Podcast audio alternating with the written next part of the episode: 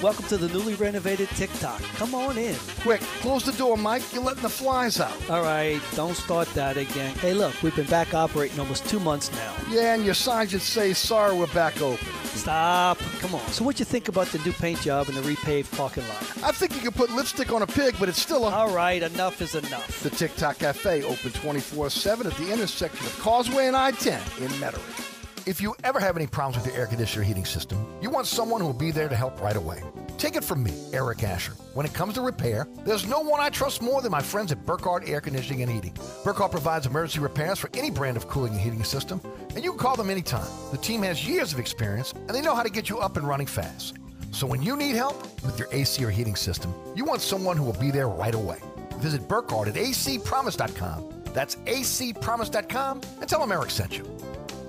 Acadian Custom Shutters, not to be confused with Acadian Windows or any other Acadian company, is locally owned and operated, specializing in interior and exterior shutters, window coverings, as well as awnings and patio covers. If you're looking for quality American products with an excellent personal service and workmanship at an affordable price, call Acadian Custom Shutters at 985 893 3119 or AcadianCustomShutters.com. Serving the South Shore, North Shore, South Louisiana, Mississippi Gulf Coast, Acadian Custom Shutters, 985 893 3119.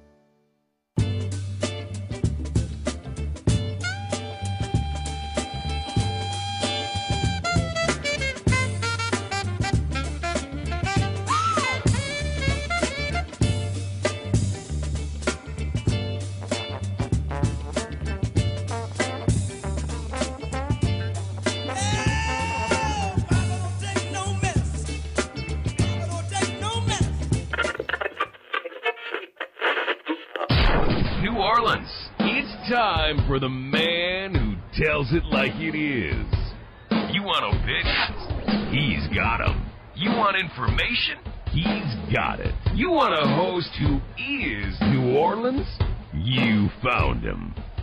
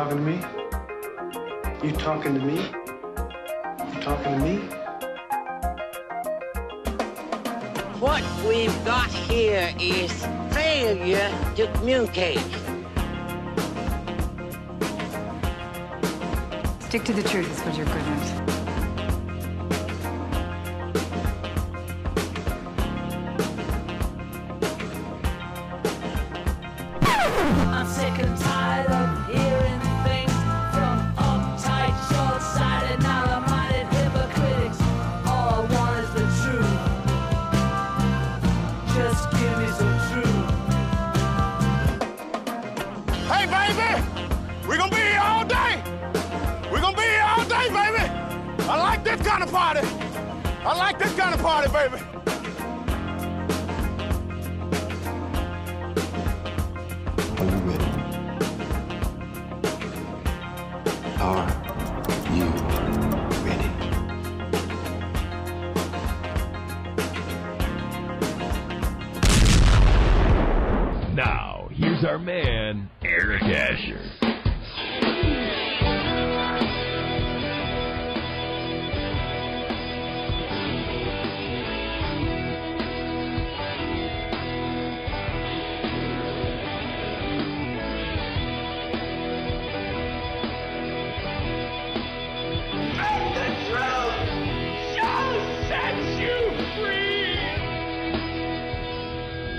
Afternoon and welcome to another edition of Inside New Orleans. I'm your host, Eric Asher, 106.1 FM Nash Icon on your radio dial, the iHeartRadio app, the TuneIn Radio app, our digital platforms, NashFM1061.com and EricAsher.com. The World Wide Web is where you can find that program.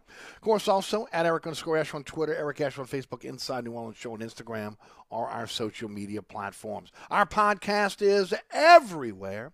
Spotify, Anchor, our home base, but on all podcast all podcasting platforms. Just search search Inside New Orleans Show with Eric Asher. You'll find that. And uh, we had a great show today, today on the award winning Inside New Orleans Sports.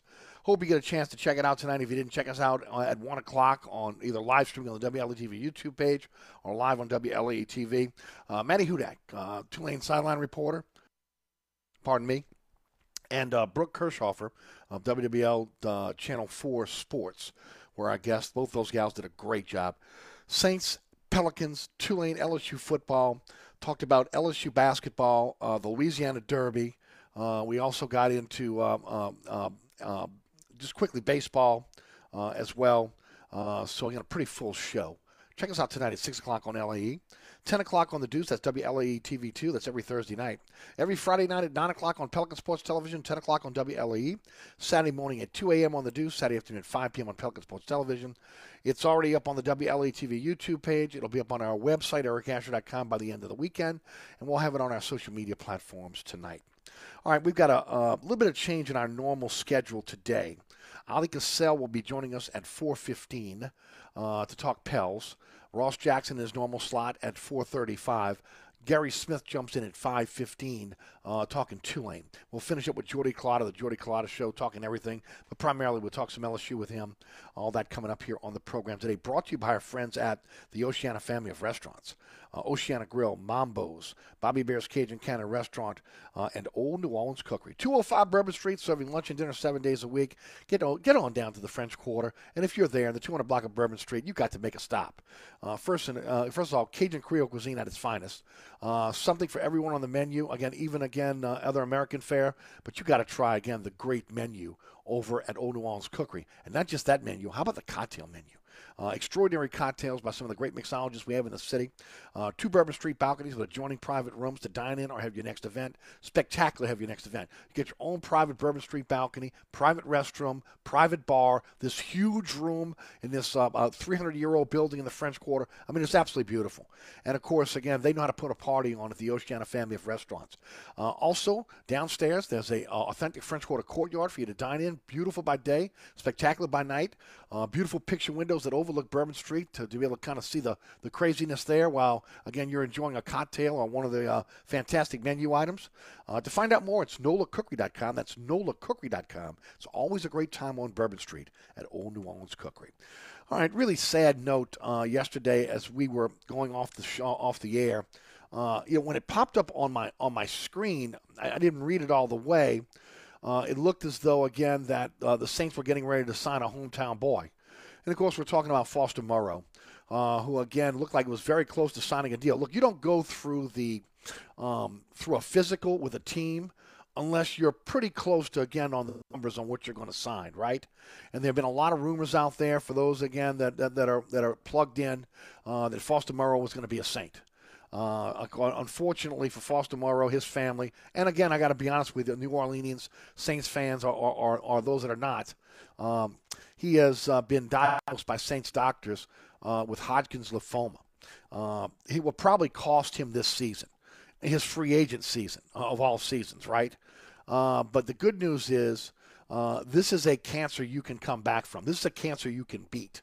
And uh, I have no doubt that Foster Moreau, formerly of Jesuit, uh, formerly of LSU, uh, uh, most recently again drafted by the, the Raiders in the fourth round, what four years ago, uh, and and now was an was an unrestricted free agent, um, will will come back stronger than ever, and, and hopefully again uh, there'll be another chance for him to be able to come back around and maybe be a, a, a Saints tight end. We don't know what the Saints are going to do now. It looked as though that might be the direction they were going. Uh, and then, especially again with Taysom Hill taking on more of a jack of all trade roles and moving him out of that tight end position, which would have been a nice. Uh, that that would have been a nice upgrade there with, with Foster Moreau. It really would have been. Plus, again, playing with Derek Carr. It's one of the reasons why Jonathan Abrams said yesterday he, he wanted to come to New Orleans uh, because of Derek Carr. Uh, Foster Moreau and Carr had a great um, um, rapport uh, in uh, in Las Vegas.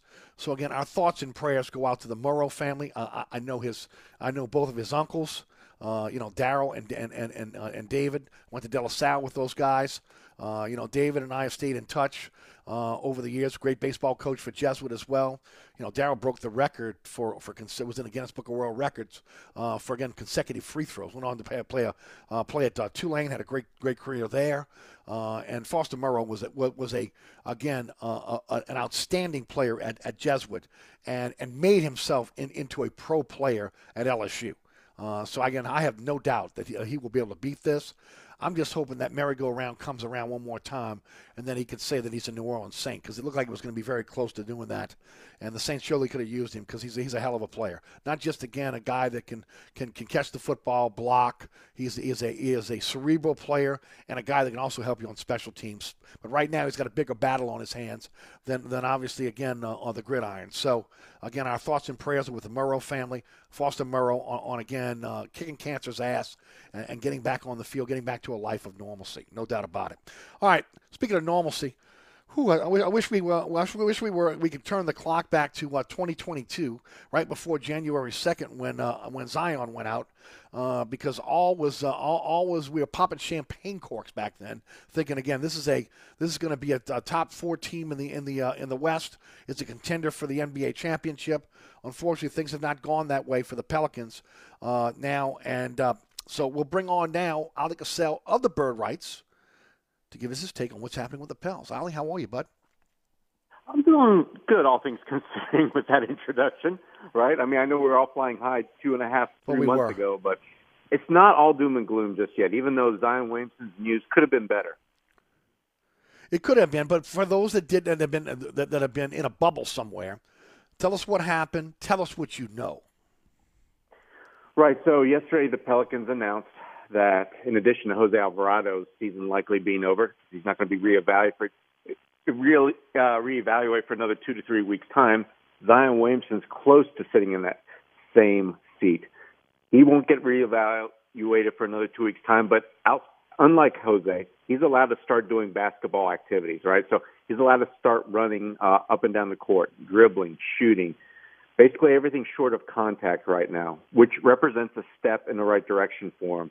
The only problem is there's what three weeks, if that, left in the regular season. That's roughly how I think all of us expect for him to at least require in terms of getting back to the court. So realistically, I think if the Pelicans could somehow make the play-in tournament, maybe we could see him for one of those games. But I think the better, more realistic hope is they would have to make the playoffs for him to play again this year. So you're not in the in the camp of Memphis on the fifth of, of, of April, the Knicks on the seventh of April, or at Minnesota on the 9th of April. You think that they're going to hold him out until at least the play in tournament, uh, if he's going to play at all?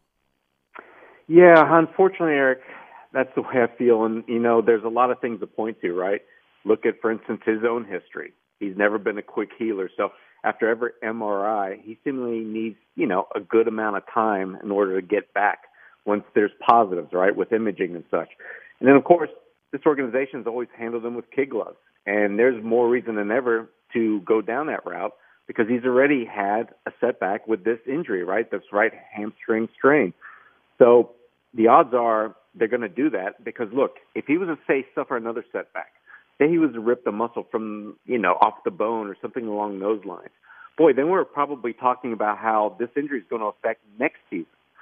And this season, Eric, let's face it, the Pelicans started off great, and I would understand it if maybe they're in the top four. But the fact that they're fighting to get in the play-in tournament, there's no realistic odds of making a deep playoff run. So again, why bring him back for? It's not meaningless basketball, but it's not.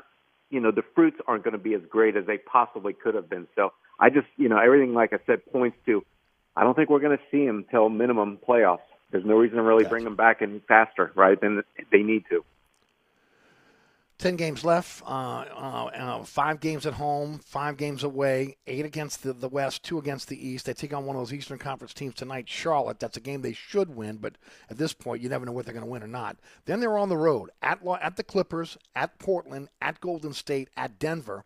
They come back home for the last week of the season uh, in the beginning of April. Clippers at home, Sacramento at home, and then I mentioned that Memphis, New York Knicks, and then at Minnesota to finish out the season. Uh, right now, obviously they got to go on a winning streak. Okay, uh, they're separated by uh, the 10th spot. I think a half a game.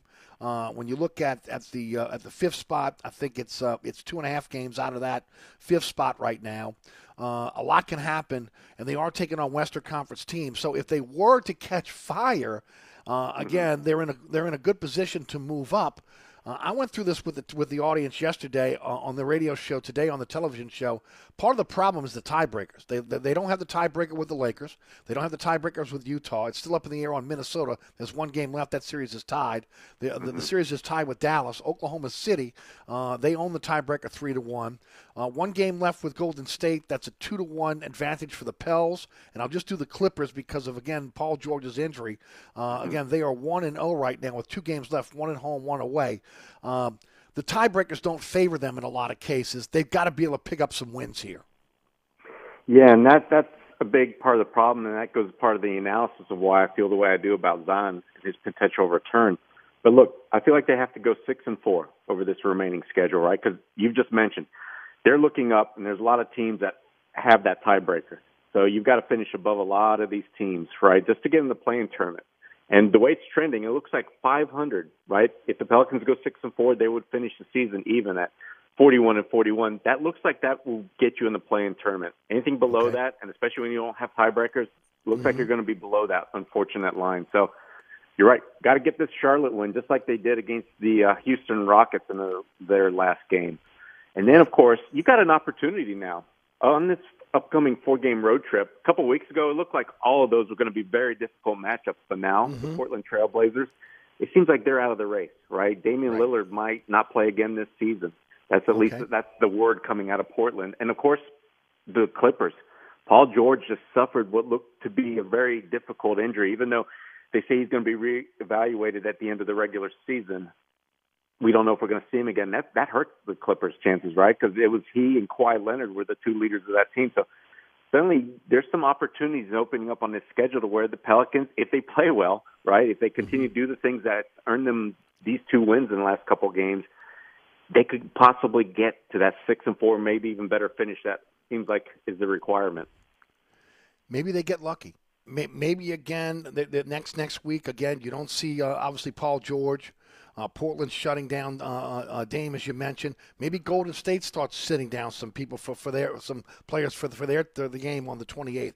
Denver's already clinched. You know, again, you're at Denver. Maybe on the 30th, maybe you're not seeing Jokic. Uh, and then of course you got that run at home. Uh, Clippers, San uh, Sacramento, Memphis again. Sacramento and Memphis are they're in. Okay, uh, maybe they're, they're not playing their players, and the same thing with the Knicks. Knicks might be in a situation where they're in. Uh, so again, maybe only Minnesota might come at you full strength. So maybe you get lucky in the back end of the season where even though you're injured, maybe some of these other teams start sitting some of their stars. Are you saying that New Orleans might actually receive some good fortune? Because that'll be good- wouldn't it be time in nice? a long time I've seen that. But look, Eric, I'm looking at those last five games too, um, because look, we don't know, but we do know the Clippers are going to try and still fight for that positioning, right? So they're going to be at home. I think the Kings they're going to keep that pedal to the metal, knowing the way Mike Brown is and, and how he coaches.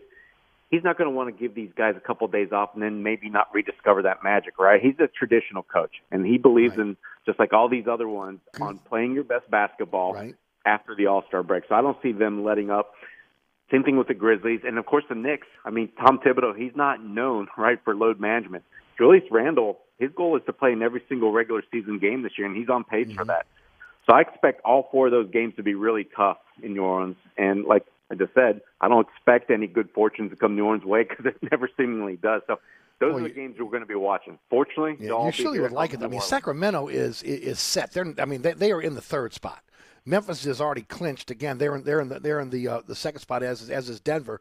So you know you would hope that that would happen, uh, but we'll see. Again, it'd be so nice to get some good fortune, you know, for once Yeah, Eric, but uh, usually when, when it comes to this team. Rest uh, key players. It's not until like literally the last game, maybe two. It's not Mm-hmm. a full week or anything like that, unfortunately. Well, and and look, Sacramento and uh, and Denver, uh, also Memphis. You know, they, they're off uh, during while, while there's a play-in tournament, so they're they're going to have some rest as it comes up. Yeah, So right. again, we'll see, we'll see how that plays out. Um, when you look at this this team, you look at this season, when you look what's transpired, you and I have talked about it in the past. Um, you know, again, give me your synopsis on what happened. What happened between outside of again Zion going out, which is huge. Brandon Ingram going out, which was huge. Uh, what happened to the, um, uh, the, the, the surrounding, the supporting cast?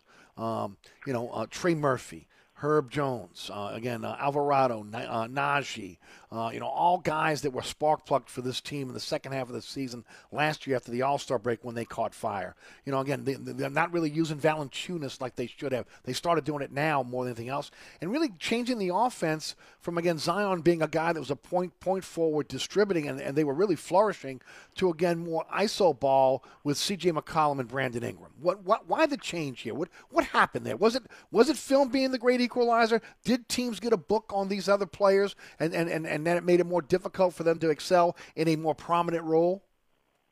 No, Eric, what I think honestly happened is quite simplistic in nature. The Pelicans got away from what makes them successful. And of course, going back to last season, that was a point five mentality, right? So I'd, ha- you know, say since Zion went out, more times than not, the offense looked like it was running through mud. And that's because we didn't see the ball movement, the man movement, those quick decisions that Willie Green preached on his first day here last season. Even Brandon Ingram, we saw early last season change, right? His mentality to where he was accepting of giving up the ball quickly when he didn't have something. He looked to catch the ball in uh, better positions to where he can score from instead of trying to create and get to that spot himself. So I feel like when he came back from his long absence and he saw the team losing, he tried to basically he reverted to the way he used to play, right? He wanted of course, naturally put the team on his back, you know, will his way, will the team to some victories, and that unfortunately didn't work. And so that kind of became a staple. And they really got away from Jonas Valanciunas. I'll never understand why he didn't continue to get his touches, especially since Zion's been out. They did a good job of looking for him maybe in the first week, week and a half after Z's injury, but then they completely just, you know, he might as well just vanished, right? They, nobody was looking for him. Nobody was looking to pass the ball to him. Recent games, they have found him, right? Again, and I think that's key. When he scores the basketball, that's playing to his strength. And more importantly, it impacts winning. Pelicans are 15 and 10 this season when he scores 16 or more points.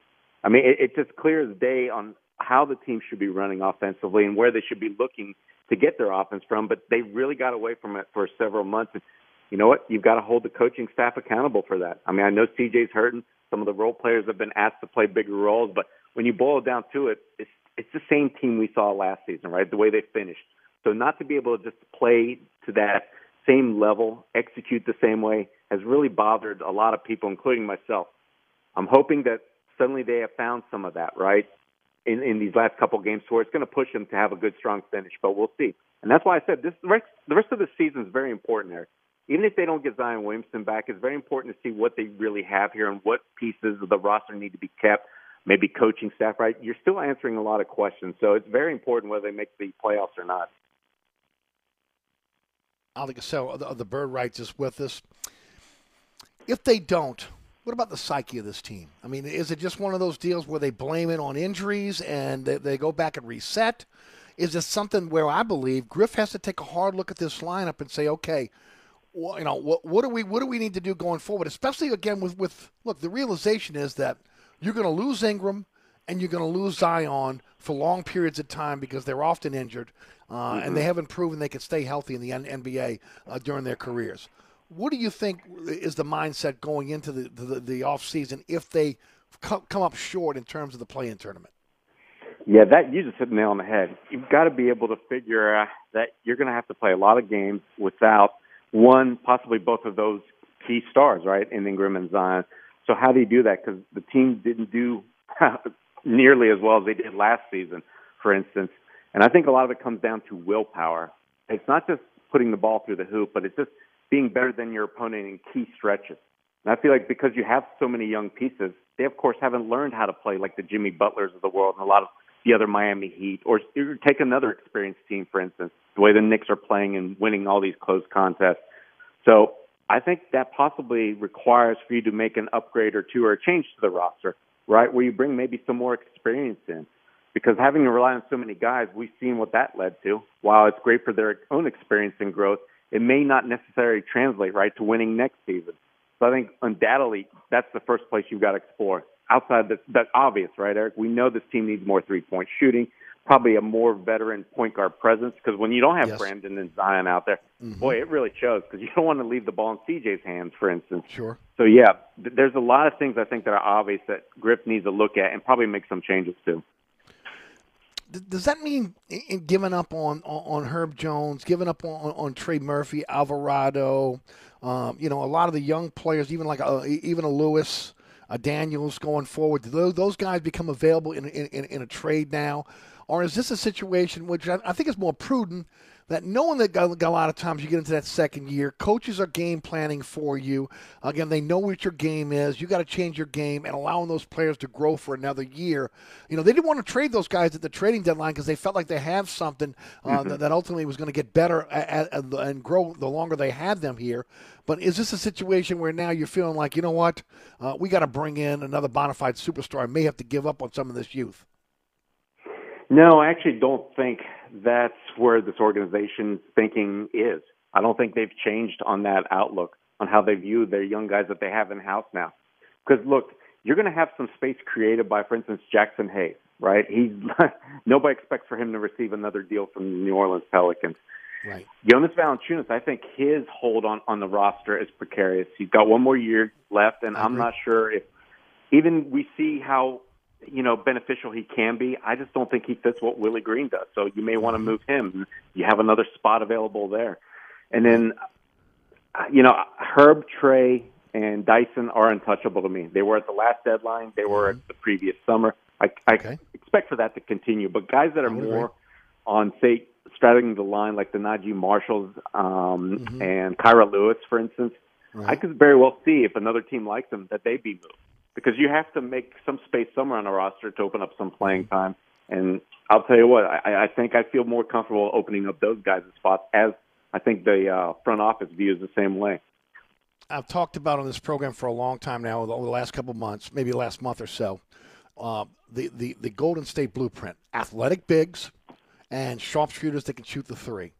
And I love I love, I love um, um, Valanciunas, but I think they've got to get more athletic up front, and, and they and they need shooters. Is that the direction you think they need to go?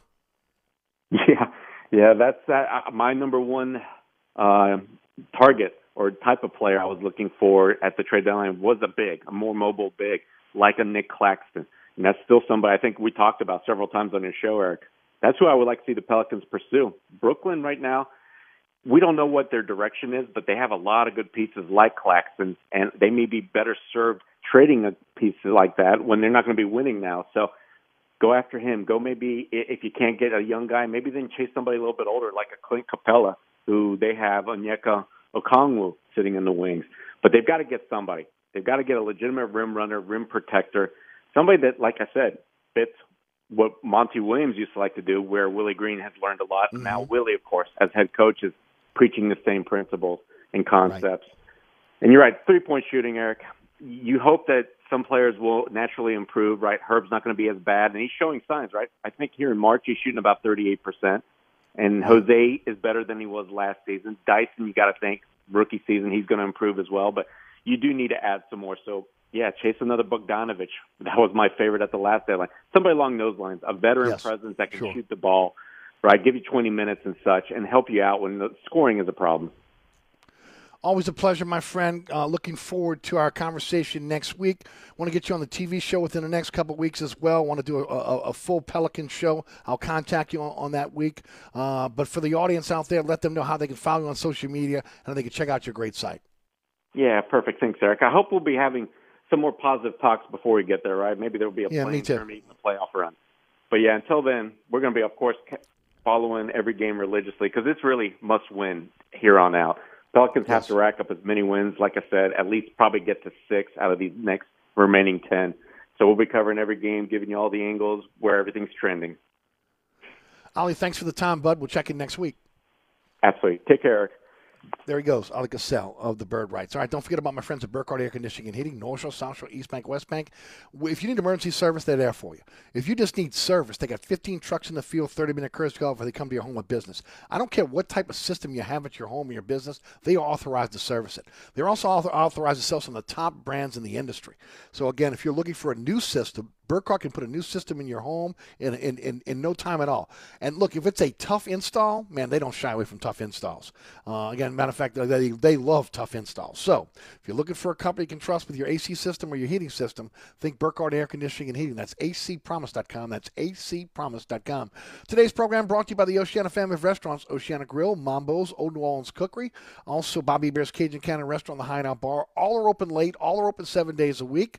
Uh, all are open for lunch and dinner with the exception of Oceana, which is open for breakfast, lunch, and dinner. Get out there and get yourself a great meal and a fantastic cocktail at one of the Oceana family restaurants. Stick around. Ross Jackson's next. If you want a little soul with your country, then you're with us.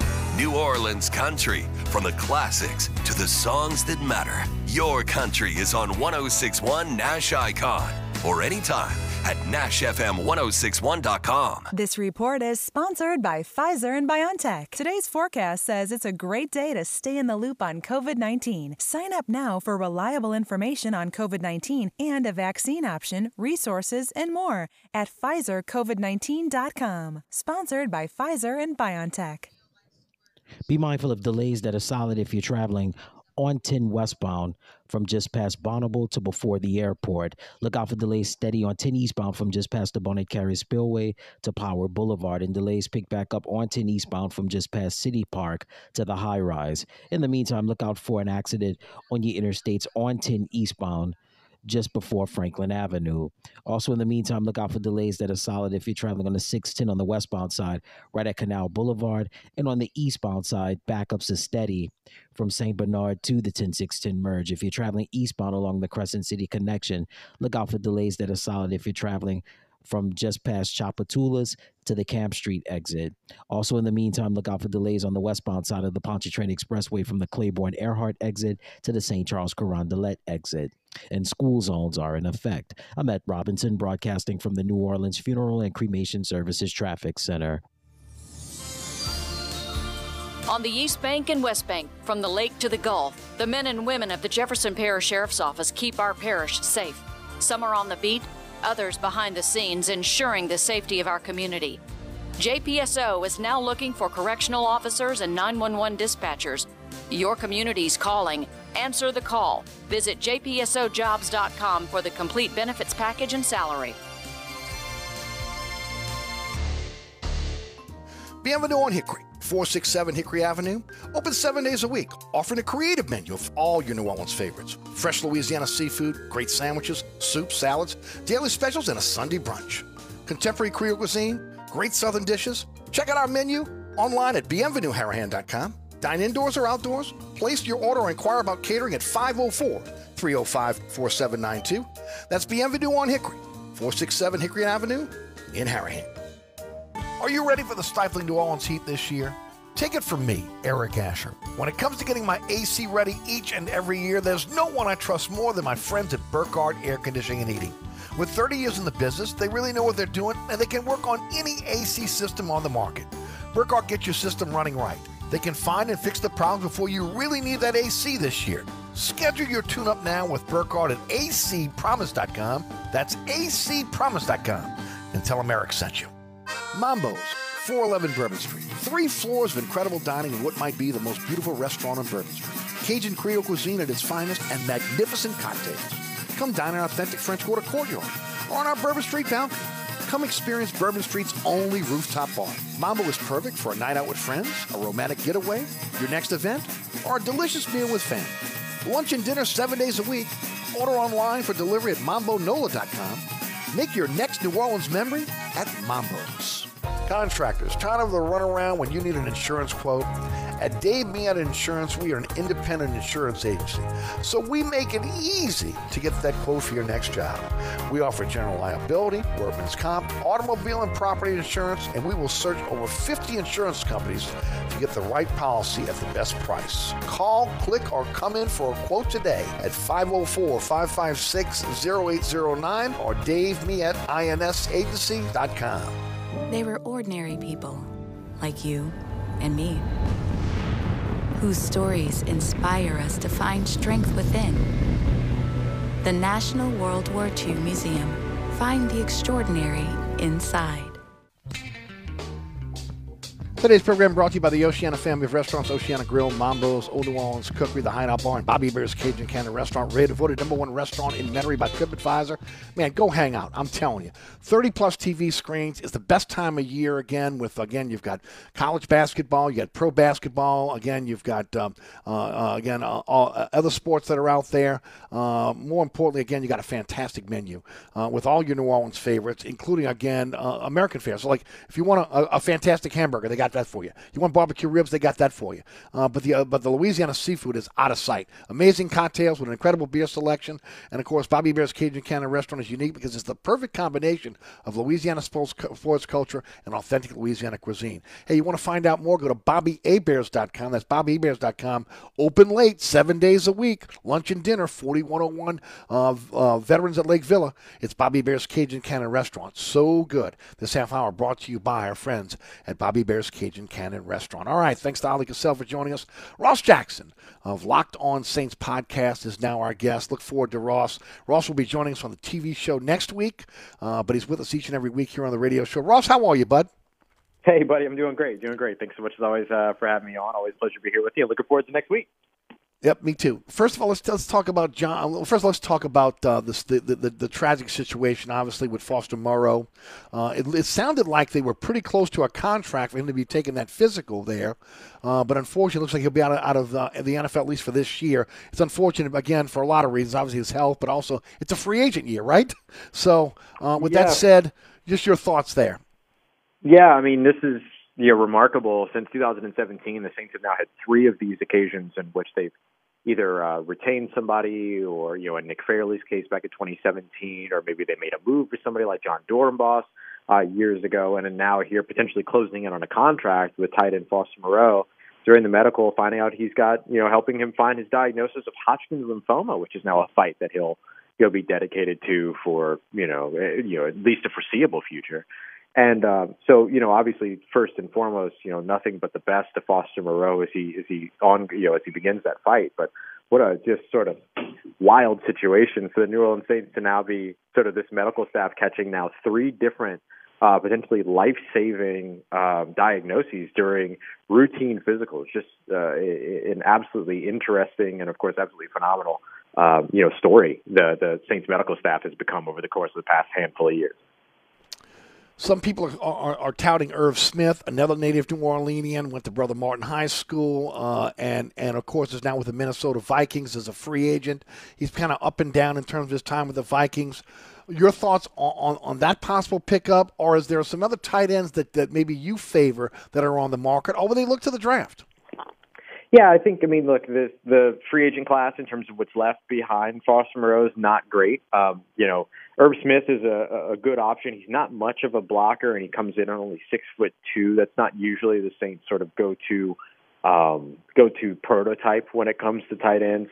And then the rest of the free agency market is is kind of dull uh, outside of that. And so I think that look the tight end class is really really good this year. It's historically going to be one of the best individual position groups to come through this uh, year's draft. And so being able to come in and get a hold of that and bring somebody on that is uh, you know, a, a guy that you still have to develop more than likely, you know, uh, through this year's draft class, but being getting a part of that uh, a part of that that pie, if you will, of of just phenomenal tight ends coming through this year's draft class feels like something that the New Orleans Saints should absolutely be interested in. So maybe you know you go with a maybe a lighter signing or a lower level signing in this year's free agency class. Certainly, if Irv Smith Jr.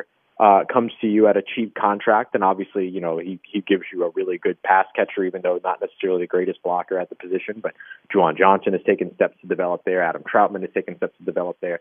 So you can find blocking in other areas. But, you know, taking advantage of this tight end class, even still, I think would make a lot of sense for New Orleans. Let's talk defensive end. Um, they're expensive on the open market. Uh, again, you wrote about it this week. I know that you've talked about it on your podcast. The Saints again, uh, you know, uncovering more money, uh, being one of the top spenders in free agency, now in the top ten in terms of available uh, um, a cap room to be able to go out and, and to spend. Um, do you think that they're going to address the defensive end position uh, maybe in the set in, in the, uh, maybe post draft in, in terms of um, a, a, a, standing NFL um, defensive end, or, or, do you think this is something they'll be looking in the draft for? Well, or maybe a combination of both. What are your thoughts? Yeah, I do think a combination of both makes sense. I mean, this, again, you know, much like tight end, this is a really talented edge rusher class as well. It's where you know you could find value at that position in the fourth or fifth round at the beginning of day three with guys like KJ Henry out of Clemson.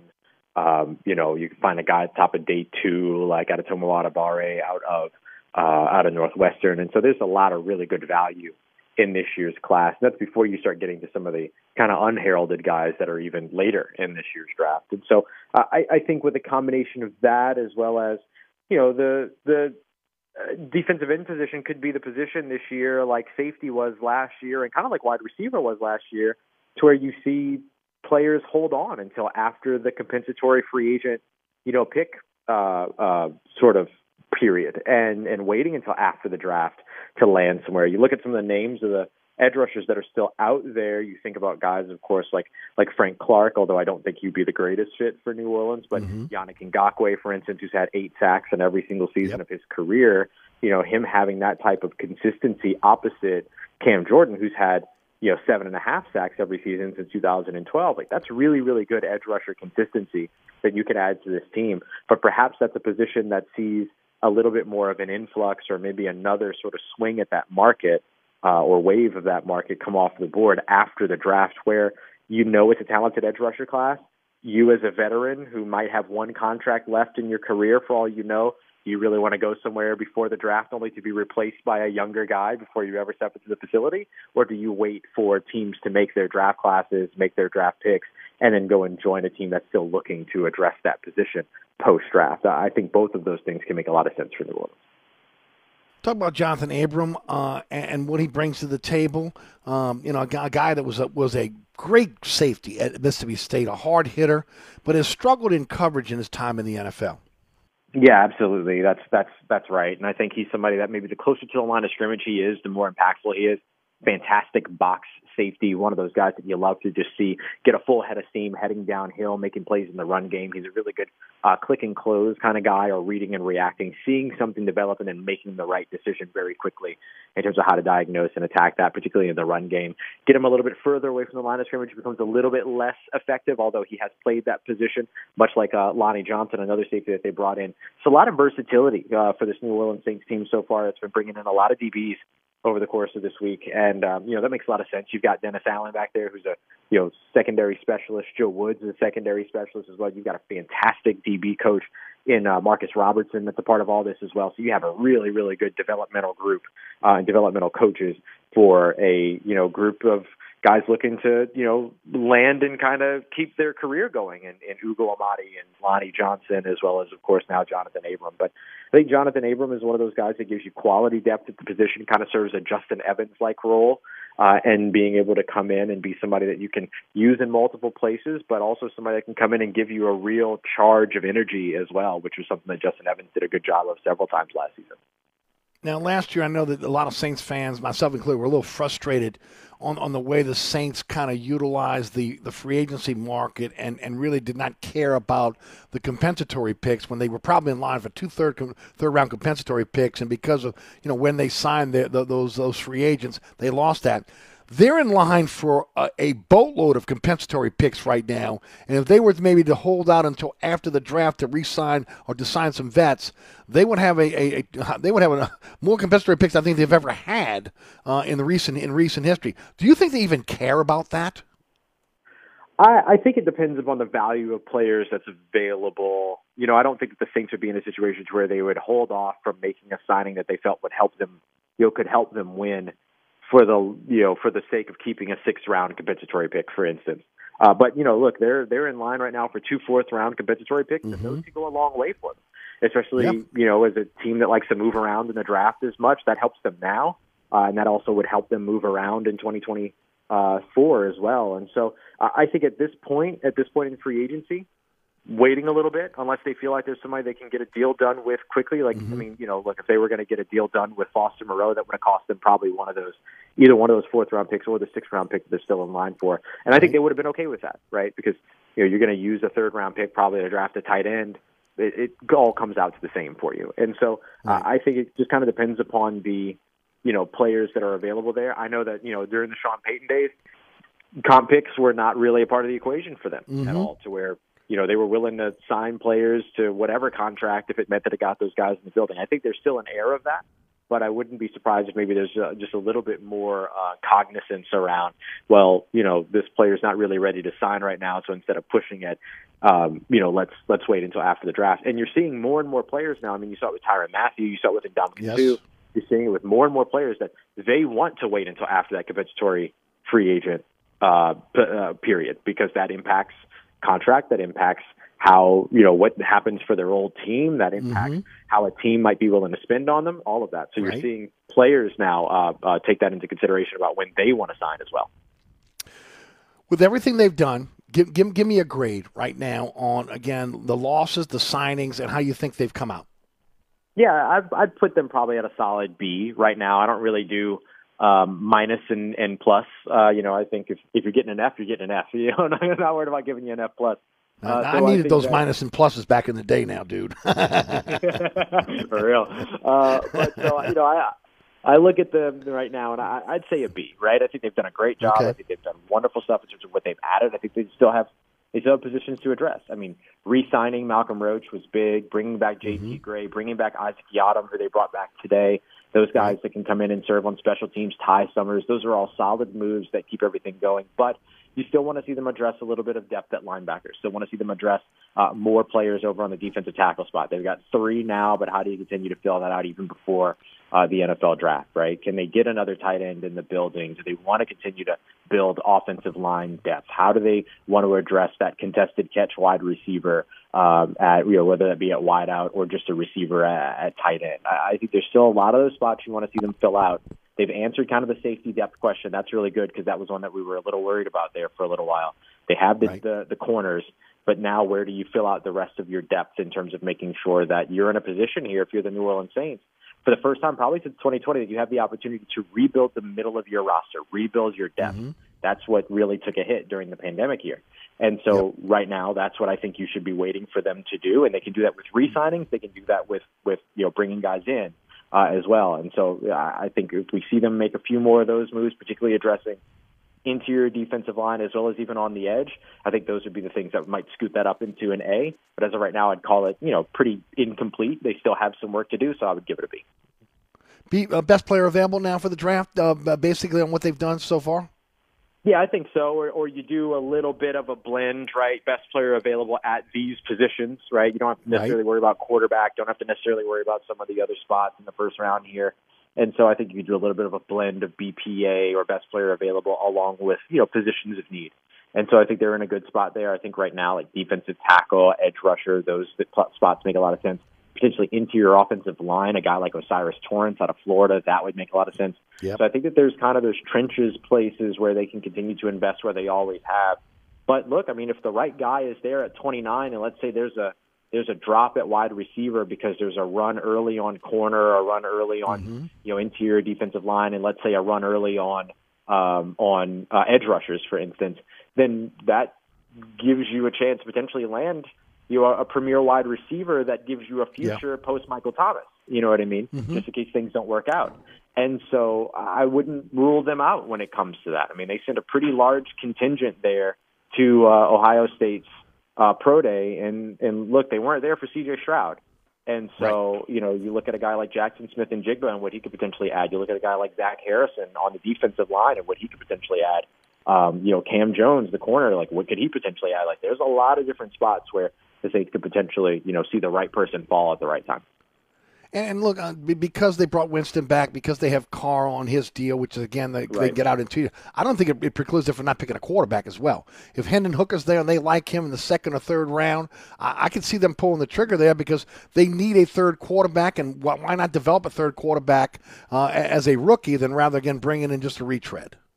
Absolutely, absolutely. I think that's absolutely right. I think one of the things that you know you also look at with uh, with you know that first round is that yeah they might not be they might not be as interested in you know maybe grabbing a quarterback in the first. Maybe they want to get somebody there that's going to be able to impact them right away but that doesn't mean that they're done at quarterback right? So so I completely agree. If the right person is there at the right time and depending upon who else is on the board all these things that you know factor into the NFL draft I don't think the door is completely closed on a quarterback. I think mm-hmm. it's a little bit more unlikely now than it was you know sure. a month ago uh, but that doesn't mean that it's impossible for sure. No doubt. Ross, thanks for the time as always. Tell tell everybody about, about your fantastic podcast, how they can catch all your writing, and how they can follow you on social media as well. Yeah, I appreciate you, buddy. As always, it's a pleasure to be here with you. So thank you so much for having me on. Uh, you can follow everything I'm doing. Uh, easiest way to find it all is on Twitter at Ross Jackson Nola N O L A. You can look for the podcast wherever you get your podcast every Monday through Friday, as well as on YouTube. Just search Locked On Saints. And of course, you can find all the written work over at saintswire.usatoday.com and crescentcitysports.com as well. Thanks, buddy. Check in with you next week. Uh, looking forward to doing uh, TV and radio with you. So, as always, no. thanks for your time. No question, buddy. Appreciate you. Talk to you soon. Take care uh, and stay safe.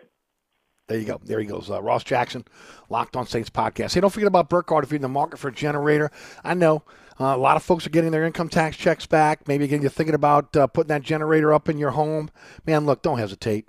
Uh, just take my advice. It's the, it's one of the best things I've ever done. Okay, is getting the generator for Generac generator from Burkhardt.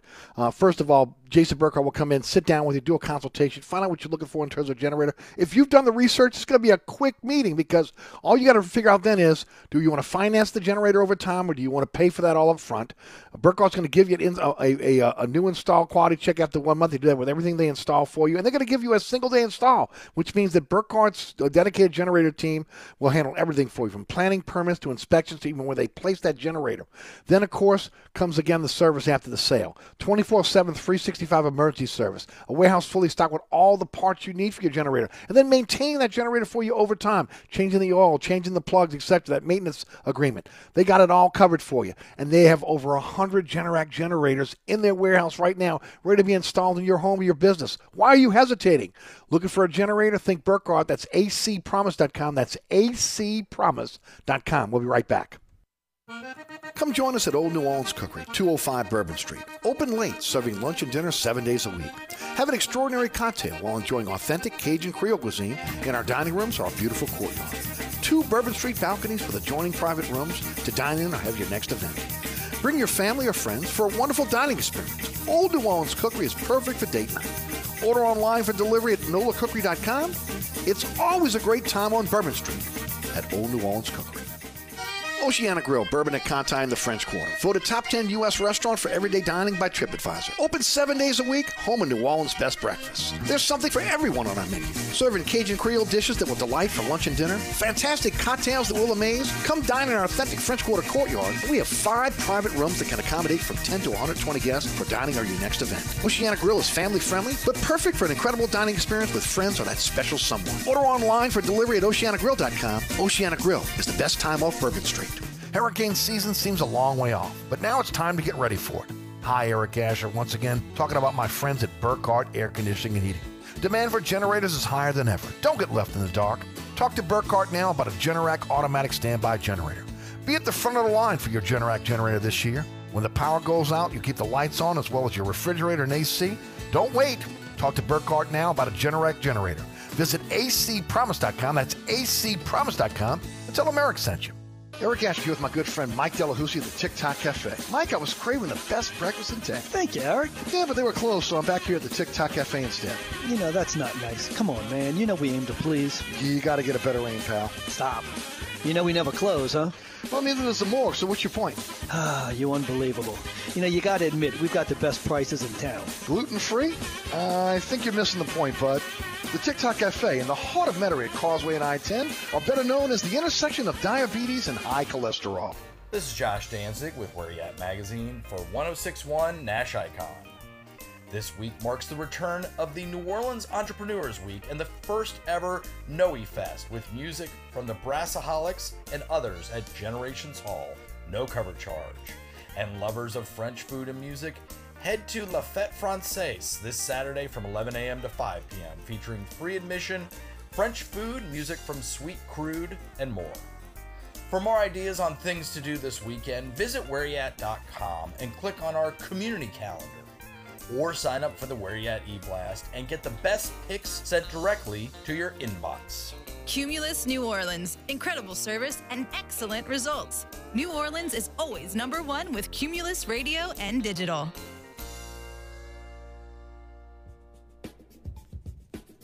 Welcome back to Inside New Orleans. I'm your host, Eric Asher. Special thanks to Ross Jackson. Also, again, Ali Cassell for joining us on the program. Guerry Smith will talk Tulane, UNO, and the other city schools uh, at 5.15, and then we'll have Jordy Culotta, the Jordy Culotta Show, joining us at 5.35. We'll talk some LSU and Saints with him. Today's program brought to you by the Oceana family of restaurants, Oceana Grill, Mambo's, Olde New Orleans Cookery, Bobby Hebert's Cajun Cannon Restaurant. Look, Fridays and every day they serve great Louisiana seafood, but you know they're going out of their way on a, on a Lenten Friday to make sure you got all the seafood you need. And then, of course, the menus on a daily basis are outstanding. Uh, again, uh, Oceana serving breakfast, lunch, and dinner. Olde New Orleans Cookery, Mambo's, and Bobby Bear's uh, Cajun Cannon Restaurant, as well as the Hideout Bar, serving lunch and dinner. Uh, and of course, cocktails are absolutely fantastic. Get out there and enjoy a great meal, cocktails, or some fun times at the Oceana family of restaurants. My name is Eric Asher. You're listening to Inside New Orleans. We'll be right back after these messages.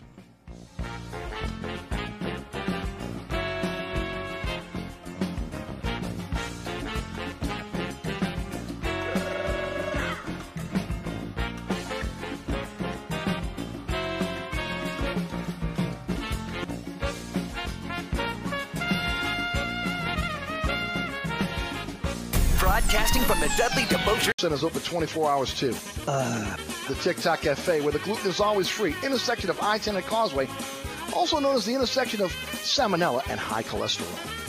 Cashback is not available on gas in New Jersey and Wisconsin. Susan, I'm sorry I'm late. Traffic is terrible. It sure is. But on top of that, gas prices have been skyrocketing. I can't believe how expensive gas has gotten recently. Prices at the pump are up, but I never pay full price for gas anymore. I just use the free Upside app that pays you cash back for every gallon of gas you buy. Wait a minute. Are you saying you actually get paid cash when you buy gas with the Upside app? Yes, I get real cash back every time I buy gas. Does that actually add up to anything? I've made around $200. Wow, that's serious extra cash. I'm downloading the free Upside app now. Download the free Upside app to earn real cash back every time you buy gas. Use promo code FREE for an extra 25 cents per gallon cash back on your first fill up. You can cash out anytime right to your bank account, to PayPal, or an e gift card for Amazon and other brands. Just download the free Upside app and use promo code FREE for a 25 cents per gallon bonus on your first tank. That's code FREE for 25 cents per gallon cash back on your first fill up.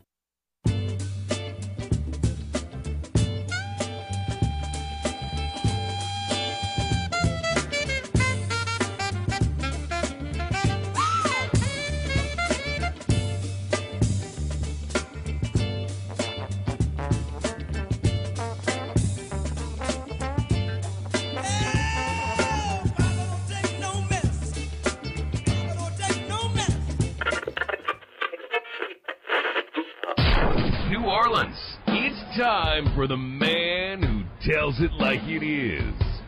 You want opinions? He's got 'em. You want information? He's got it. You want a host who is New Orleans? You found him. Eric Asher. And Inside New Orleans.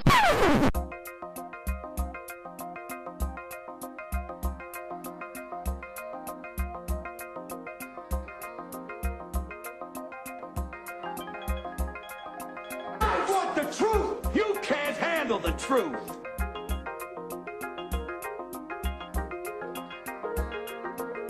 You talking to me? You talking to me? You talking to me? What we've got here is failure to communicate. Stick to the truth is what you're good at.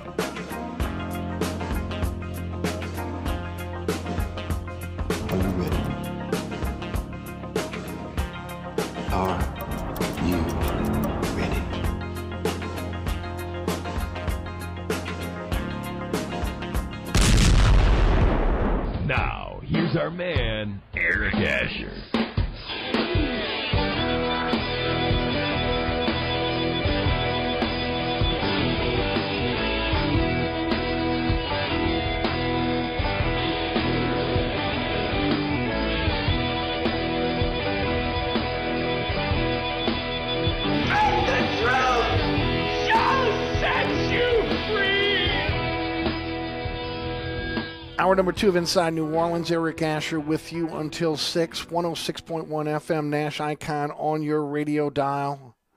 Again, folks, don't forget about our digital platforms uh, and, uh, of course, a lot of ways to be able to catch our program. We are very blessed, I got to be honest with you. Uh, if you miss us during our 4 to 6 um, time slot, iHeartRadio app, TuneIn Radio app, those are digital platforms. You can take the show with you anywhere. You can also catch the podcast on both of those uh, uh, platforms. NashFM1061.com, EricAsher.com on the World Wide Web. And our podcast is everywhere. Uh, Spotify Anchor. Now, again, they've merged. That That's our home base. We're on all podcasting platforms. Make sure you check us out if you miss any of our uh, our interviews, any of our program. And we appreciate all those that listen online uh, on the uh, on the podcast. We've got a great contingent of uh, listeners that listen on the podcast that from around the world, which is again very gratifying. So again, for those out there in podcast land, thanks for listening. Certainly appreciate it. Uh, hey, this week on the award-winning Inside New Orleans Sports, we feature Matty Hudak, uh, again the sideline reporter for the Tulane Green Wave, also writes for Saints Wire, and also Brooke Kirschhofer of WWL Channel Channel Four Sports. Both gals were incredible today. They did a great job on the TV show. Check us out tonight at 6 on LAE, 10 o'clock on The Deuce. Uh, Friday night, 9 o'clock, Pelican Sports Television, 10 o'clock on LAE. Saturday morning at 2 a.m. on The Deuce. Saturday afternoon at 5 p.m. on Pelican Sports Television. We'll have it on our social media platforms this evening.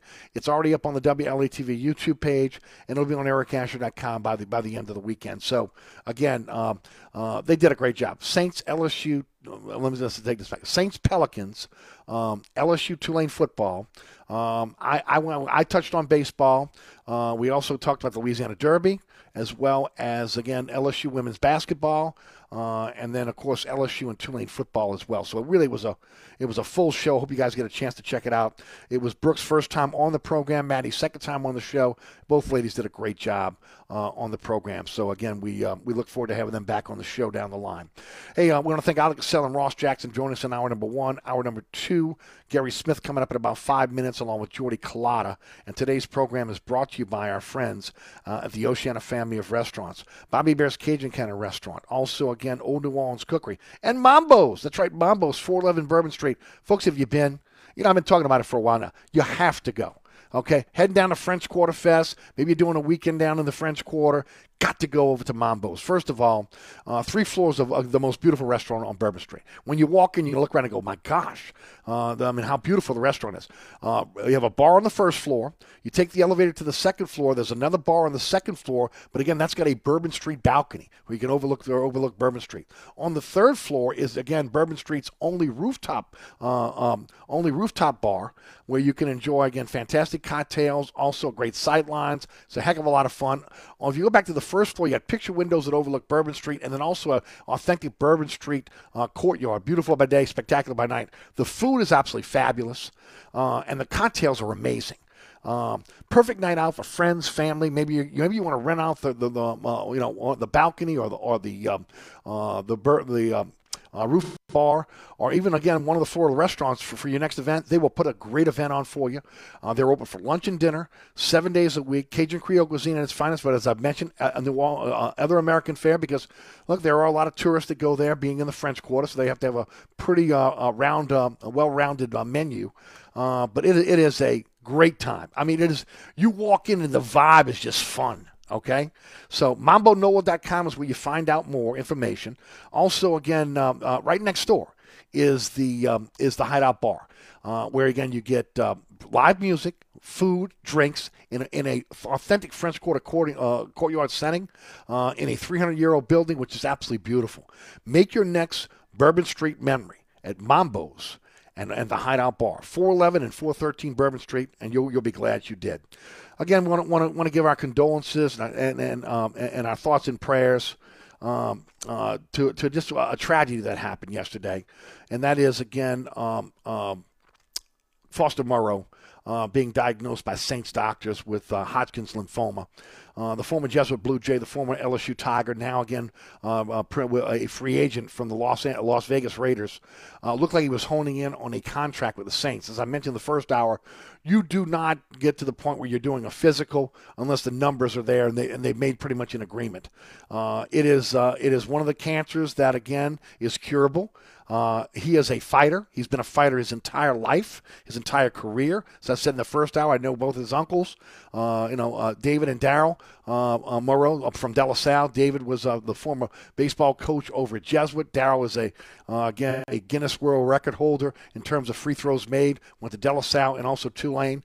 and Foster's made a great, great NFL player out of himself and was ready to get a payday, probably from the New Orleans Saints. Uh, we, we, again, our thoughts and prayers are with the Moreau family and, also with Foster. We know he's going to fight the, the good fight, and uh, again, um, looking forward to seeing him back on the field uh, and, and, hopefully again in the black and gold because you'd hate for him to miss that opportunity. Uh, but again, kudos to the Saints doctors, as as Ross mentioned, the third time that they have had say, a a player in uh, giving them a, a, complete physical and have found again a malady that, that, that could have cost them their lives. So again, again, uh, as you drop down on bended knee tonight, keep Foster Moreau and and and the, the Moreau family in your prayers for a speedy recovery uh, and kick cancer's ass. Okay, that's uh, that, that's where we're going with that. Pels take on a very important game tonight with, with Charlotte uh, in the arena. I've talked about it over the last couple days. Man, I tell you what, there literally is no wiggle room for this team right now uh, in terms of uh, the ability to be able to um, uh, get into the um, to the play to the play-in tournament. Um, uh, they just don't have because again the losses that they've suffered in the second half of the season after the All Star break, literally after after the um, um, after uh, Zion's injury on January the 2nd, uh, losing 10 games in a row, 3 and 16 in the month of January. Uh, they are now up against it with 10 games left. Uh, five at home, uh, I'm sorry. Uh, yeah, five at home, five on the road, eight eight against the uh, the West, two against the East. Tonight is one of those Eastern Conference games against Charlotte, uh, and um, uh, they're in a situation now where, again, because of and I, I, went through this in the first hour, I went through it yesterday. I'm not gonna. I don't have time to go through it again, but the tiebreakers really do not favor the Pels. Uh, the Lakers and, and and and Utah have the tiebreakers over them. They're right in front of them, um, so they have to go on a run here. Uh, the, the, the hope is, I was talking to Ali earlier, maybe again you get with the Clippers, maybe Memphis, maybe the Knicks, maybe Sacramento, um, you know, maybe Golden State or, or, Denver on the on this road trip. Uh, maybe again they start resting their starters because they've already solidified their playoff spot. That may help the Pels. Uh, you can't count on Zion getting back. Uh, some are saying between uh, Memphis on the 5th of, of April to um, uh, the Knicks on the on, on the seventh of April. Ali said today he doesn't think he's, come, he's coming back to maybe Minnesota, which is the last game of the season, which is the 9th of April. So you know we'll see how that plays out. You know Ali was talking about possibly even uh, you know the um, the play-in tournament. So uh, they need to get him back if they're going to make a run here. The question is again, how does he acclimate himself very, very quickly to um, uh, to what's been going on? Because it's a completely different game when he's on the floor. So we'll see how it plays out. All right, Let's head to the guest line. Joining us on the program normally at 4:15. Uh, he jumped in at 5:15 because Ali's got uh, uh, a um, uh, the uh, presser with with Willie Green at, at 5:15.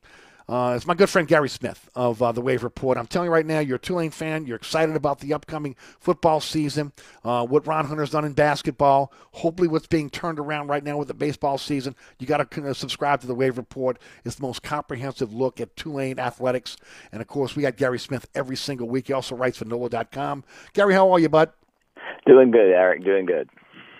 Guerry, let's start off with uh, with again um, uh, this week and uh, the spring game. Um, what are you looking for specifically? And maybe some guys that, and now you've written about a few of these, some Yeah. guys that have really stuck out to you in spring. Yeah, well, it, it, it's funny. Um, yeah, I'm not looking for a whole lot in the spring game because, as usual, there's a numbers crunch at certain positions. Tulane's going to do four seven and a half minute quarters. We'll, we'll see how it goes, but they they um they they did hold a scrimmage uh, uh, last Saturday that probably was actually more significant than than, than what they're going to do on on on this Saturday.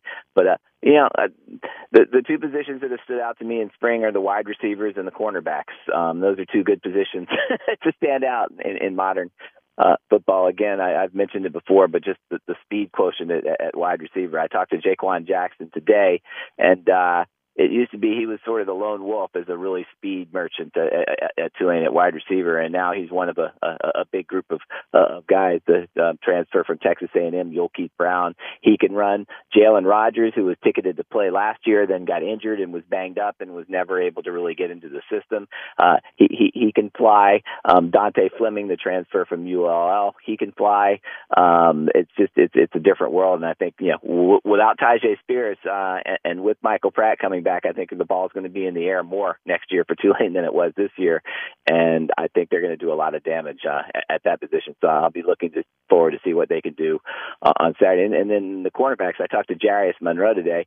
He was a guy who started, and he didn't start till late October last year when Jadon Canady went down with the season-ending injury, and then the coaches ended up picking him first team all conference. I, I actually, at the time, I thought it was a little curious. I like Jarius Monroe. Then in the inter- in, in the Cotton Bowl, he intercepted Caleb Williams, made made one of the biggest plays of the game defensively for Tulane, and he's been just outstanding this spring. He was a guy that Willie Fritz admitted they whiffed on. Um, they they could have. I mean, he was a legacy recruit. They could have signed him coming out of high school. They just didn't. They didn't. He went to Nicholls, excelled there, and he's he, he's capable of having an all a, a legitimate all conference season this year. Um, he, he's the total package, and and and but they're loaded at the cornerback position. I wrote last week about AJ Hampton, the transfer from Northwestern, started about 20 games at Northwestern over his career. He's looked really good this spring. Jadon Canady should be back in the fall. He was an all conference caliber performer, and then they've got Lance Robinson, who's one of the best tacklers in the conference. So yeah, I, uh, they're they're they're loaded. I think at the I think they're better than they've ever been under Willie Fritz at wide receiver and and, and cornerback, and, and that bodes well for next year. Talk about the running back position, and, and again, you talk about Tyjae Spears moving on. Um, yeah. Uh, they had Shaadie Clayton last year, who came on Yeah. when he had an opportunity to play. But some of the players that, again, that maybe you're looking for in this spring game. Yeah, I mean, I, th- I think Shaadie Clayton's going to have a thousand yard year this year. He's he, he's he, he's not Tyjae Spears, but then nobody's Tyjae Spears, honestly. But but but Shaadie Clayton Johnson can be a first team all all AAC performer next year. The the way he's looked this spring at, at times, but yeah, he, he he's certainly not a lone wolf at that position. Arnold Barnes, Duda is his nickname from from Booker T. Washington, enrolled early. He's looked really good. He, you can just tell he's a natural at running back. Yeah, no no telling whether he's going to be truly ready to play, whether he can do all the little things like picking up blitzes, stuff like that. But as a natural runner, he's looked excellent in the spring. And then Iverson Celestine had a solid year last year. He's a year older. Uh, he he should be. He, I'm looking for for for good things from him too. So it's it's still it, it, it you know it, it's going to be more. I think it's going to be more back to the running back by committee that they used up until midway through last year when they realized don't ever take Tyjae Spears off the field. um, and I think they're going to be highly effective. So it'll be interesting to see. Yeah, uh, what what they do. You don't. yeah, It'll also be interesting to see. It'll only be the second time there's been live tackling all, all spring because that just doesn't happen anymore in, in, in football. They had the scrimmage last Saturday was the first time, and the, and then the spring game. So you know it, it, it, it's easier to look good as a running back when they're not actually tackling. So I, Sure. I, I'll be really interested to see, especially with uh, Arnold Barnes, because he really looks impressive um, in, in spring. I, I'd love to see what he can do tomorrow. Uh, you know, you know, on Saturday under the, um, with a lot of eyes on him. Tulane beats Washington last night before they take off for a three game stint in, in Hawaii. Um, They played better over the last couple weeks. Mm-hmm. Have they turned the corner, in your opinion? Too early to tell. That was by far their best game because I honestly I don't really think they played that well against Columbia over the weekend. They did win Right. two out of three. The the last game, Columbia Columbia is a pitching thin team that was playing its fifth game of the week, and they started a pitcher with an ERA of over 12, and Tulane got five hits in that game. Now they did they were patient. They walked 11 times, and they were able to come back and win six to three. But that wasn't a convincing win. But but at that point, all they they just needed any type of win that was a really impressive performance last night. Uh, seven doubles in the first three innings. They had me. I had. I started looking at the media guide. Just the all-time school record for a full game is nine. They didn't hit any more doubles, but then they hit three home runs and um, by the sixth inning. And yeah, I don't know if Washington's really a good team, but they were 14 and four going into that game, so they- they'd obviously been playing pretty well up until that point. And that that's the kind of confidence you want to see. I always said that Tulane's hitting was just atrocious in the first couple of weeks of the year, and they're a lot better than that. I expected the hitting to turn around. The key is going to be whether they can find enough arms to, to get the job done. I mean, they did give up nine runs last night, so it wasn't like they were dominant on the mound, but they're starting to find some good arms. Michael Lombardi, the freshman reliever, has been absolutely terrific in uh, in his last few outings.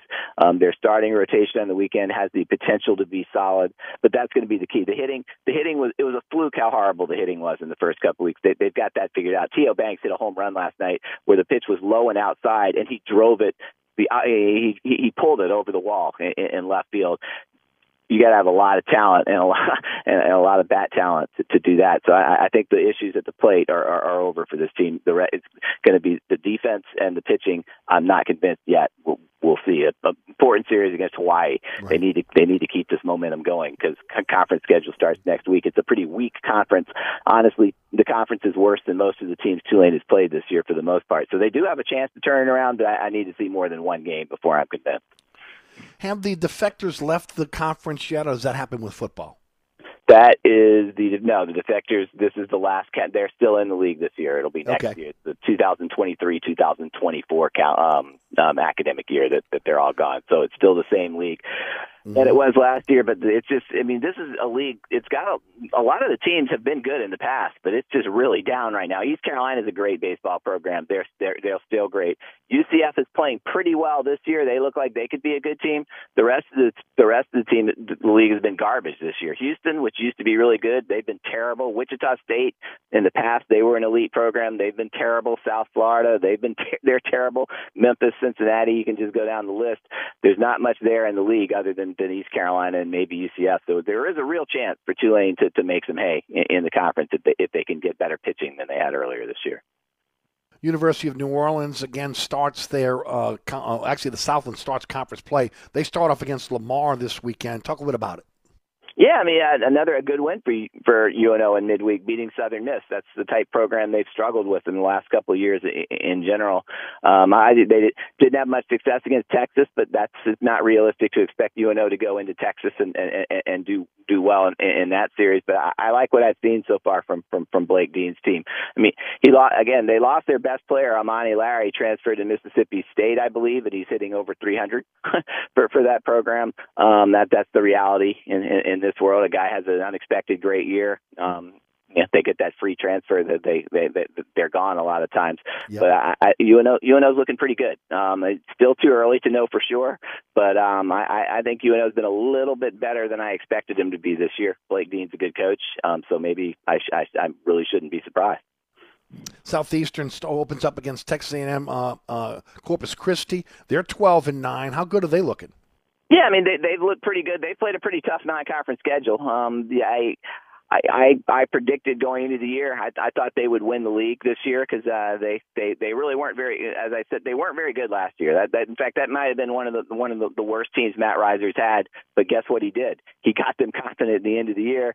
They were able to come back, beat UNO twice in a row in the in the uh, their half of the tournament that they hosted, and then they were able to go to McNeese State and, and, and win that and get to the get to an NCAA regional. I, I'm still expecting good things from Southeastern Louisiana this year. I still I think I think they're the favorite in the league going in.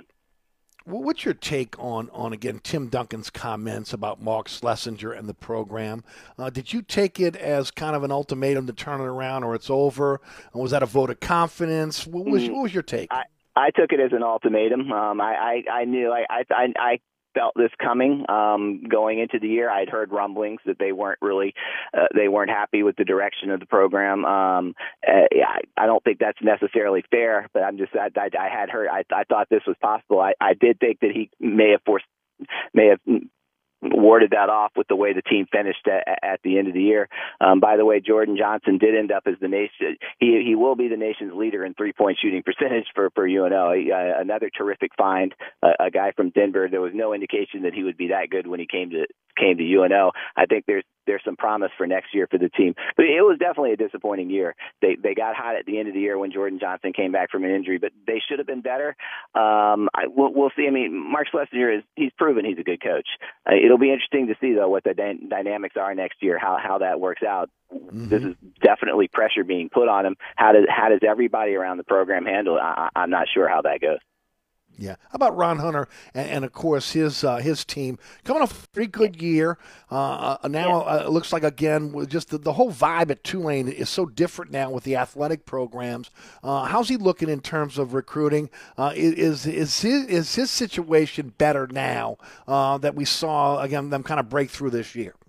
Yeah, I mean, I, you know, honestly, Eric, I'm not sure. Uh, he did have a good year, um, I, and I'm there's no bigger backer of Ron Hunter than I am. I think they were still a little bit disappointed. They look first off, let's they had their best conference season in 25 years. So let's put that, let's get that out there. 26 years since 1997. So they went 12 and six. They had a lot of success. But when Ron Hunter said at the beginning of the year that he thought they were an NCAA tournament team, I know he he can he can make bold statements, but he he really believed that and things just didn't congeal for them to be quite as good as they they thought they could be. Um, they the Georgetown transfer Collin Holloway, they brought him in to be a double figure scorer. They had other guys they could have brought in, and he started off okay and then just just kind of petered out. Really had issues with his hands, couldn't catch the ball in, in traffic. A lot of turnovers in the second half of the year where he just just couldn't hold on to the ball. He really wasn't a factor. They needed that extra scorer uh, on their roster to to help out. Um, so yeah, and, and a bunch of players have entered the transfer portal, but none of them they're all guys that, that didn't play. Another disappointment was Jadan Coleman. This was a guy who came in. Ron Hunter described him as one of the best pure shooters he'd ever coached when he when he came here, including his son, and he showed flashes in the first two years. This year, just he got in the doghouse, barely played the second half of the year. He's entered the transfer portal, so they they need. They, there can still be an NCAA tournament next year if they can keep their big three together. Um, but they've got to hit on they they, they got to hit the transfer portal and get the right guy. The, the, the, the, I think Collin Holloway will be back too, but they need they need a fourth reliable scorer um, to go along with the with the big three. And then when they've got Sion James coming back too, and he gives them so many things, not always scoring, but but everything else. They were one player short from getting to where they thought they would get this year. Always a pleasure. Uh, just a plethora of information each and every week. Thanks so much for being with us. Really enjoy you being on the program. Uh, once again, Guerry, tell everybody about your fantastic website, how they could check it out, how they could become part of it, and uh, of course, again, how they can follow you on social media. Sure. It's thewavereport.com, um, tulane.rivals.com. Uh, talked to Jarius Monroe's one of the best interviews Tulane's had in, in, the last decade, probably. I talked to him today. Look for the full transcription of, uh, uh of what he had to say about his big plans uh, for next year on, on the website tomorrow. Also, going to do a feature on him for, for NOLA.com. That'll be up sometime tomorrow tomorrow too. And then my, my Twitter handle at Guer Smith, G U E R Smith. Um, yeah, if, if you were up late last night, I had about 50 tweets during the Tulane Washington baseball game. Definitely the best game Tulane's played this year. Not sure I'm going to be able to make it for the Tulane Hawaii games that start around midnight next right. uh, Friday and Saturday night. But but skip those games. My Twitter, if there's a game going on, you know I'm tweeting about it. Other than that, I was following you last night. That's how I was keeping up with what's going on with with the game. I was watching some basketball and keeping up with yeah. you on Twitter and what's happening with Tulane. So I was right there with you, my friend. Good to hear. there you go. Thanks as always. We'll check in with you next week. Okay, thanks for having me on. There he goes again. Guerry Smith does a great job. He just does. I mean, he doesn't just cover Tulane. He covers New Orleans sports. When I have him on the TV show, he can go up against anybody. I mean, again with his knowledge, just a great knowledge and a great guy as well. Hey, folks, I've been look, I've had the privilege of telling everybody about Acadian custom shutters now for about a month, okay? And, and it started with, again, my conversation with Monroe, uh, the owner of the company, when he came to my home. And I've talked about it before. Look, we, we called all the hurricane shutters uh, uh, uh, purveyors in uh, companies in the city. The, the one that called us back immediately was Acadian Custom Shutters. And they set the appointment. Monroe was early, not late. Uh, again, didn't overpromise but over delivered and I mean, again, uh, you know, as this thing went went along, and I saw the work they did and the quality workmanship, and then of course, you know, we're able to satisfy with my wife and I both wanted. I wanted the Bahama shutter, she wanted the operable louvers. We got the best of both worlds. I've been telling you about that a lot now over the last month. Uh, I'm proud to be able to again talk about this company, and and now you could put a visual to again some of the things I've been talking about over the last month, like again uh, the, the the hurricane shutters, which are again second to none. Remember, everything American made, everything locally sourced. Uh, but again, hurricane shutters, which again include again you can get the uh, Colonia, the Bahamas, the the operable louvers, Spanish cedar wood, uh, uh, hurricane roll downs, accordions, Lexan panels. I mean, uh, since 1995, Acadian Custom Shutters has been taking care of New Orleanians when it comes to hurricane shutters. Uh, but now you can you can look at this visually on their on their upgraded website. And we're so proud of the website, the way the website looks. AcadianCustomShutters.com uh, uh, is where you go. Uh, I've talked about window coverings. It's one for me to talk, talk about window coverings, but it's another thing for you to be able to go on the website now and see what I've been talking about. How again, Acadian Custom Shutters can beautify your home. Look, I know us guys, we're not really worried about about window coverings, right? But your wife is, and a happy wife is a happy life, right? So again, when when when when you when you're ready, Go, go to Acadian Custom Shutters website, which again has been upgraded and looks phenomenal. Also, again, the outdoor living. Look, I can't tell you. We've been in the yard the last couple weekends. We're, we're getting excited about outdoor our outdoor living space, about expanding that, and a lot of people are. Maybe you already have an outdoor living space. Let my friends at, at, at Acadian Custom Shutters come out and enhance that for you with again interior, exterior roller shades that are motorized. Those screen enclosures that again, maybe you have a patio, you want a screen enclosure, or maybe you need to upgrade that screen enclosure. Again and also uh, patio covers, awnings. All that is available for you right now on the website, AcadianCustomShutters.com, where you can see that for yourself. Remember, everything American made, everything locally sourced, serving the South Shore, North Shore, South Louisiana, Mississippi Gulf Coast. Uh, again, 10% off on, until until April the 12th. Uh, and but right now, if you go to the website, uh, you can also again uh, take advantage of again the uh, the spring sale.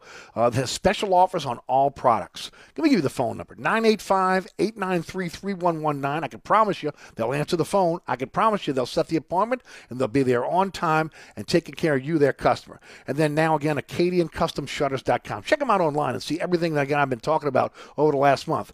You're looking to be able to upgrade your, your home, whether again it's hurricane shutters, maybe maybe it's uh, wall uh, window coverings or that outdoor living space. Don't do it. Don't sign a contract with any other company until you call my friends at Acadian Custom Shutters. 985-893-3119 or AcadianCustomShutters.com. Go check out the website. Absolutely fab- fabulous. We'll be right back.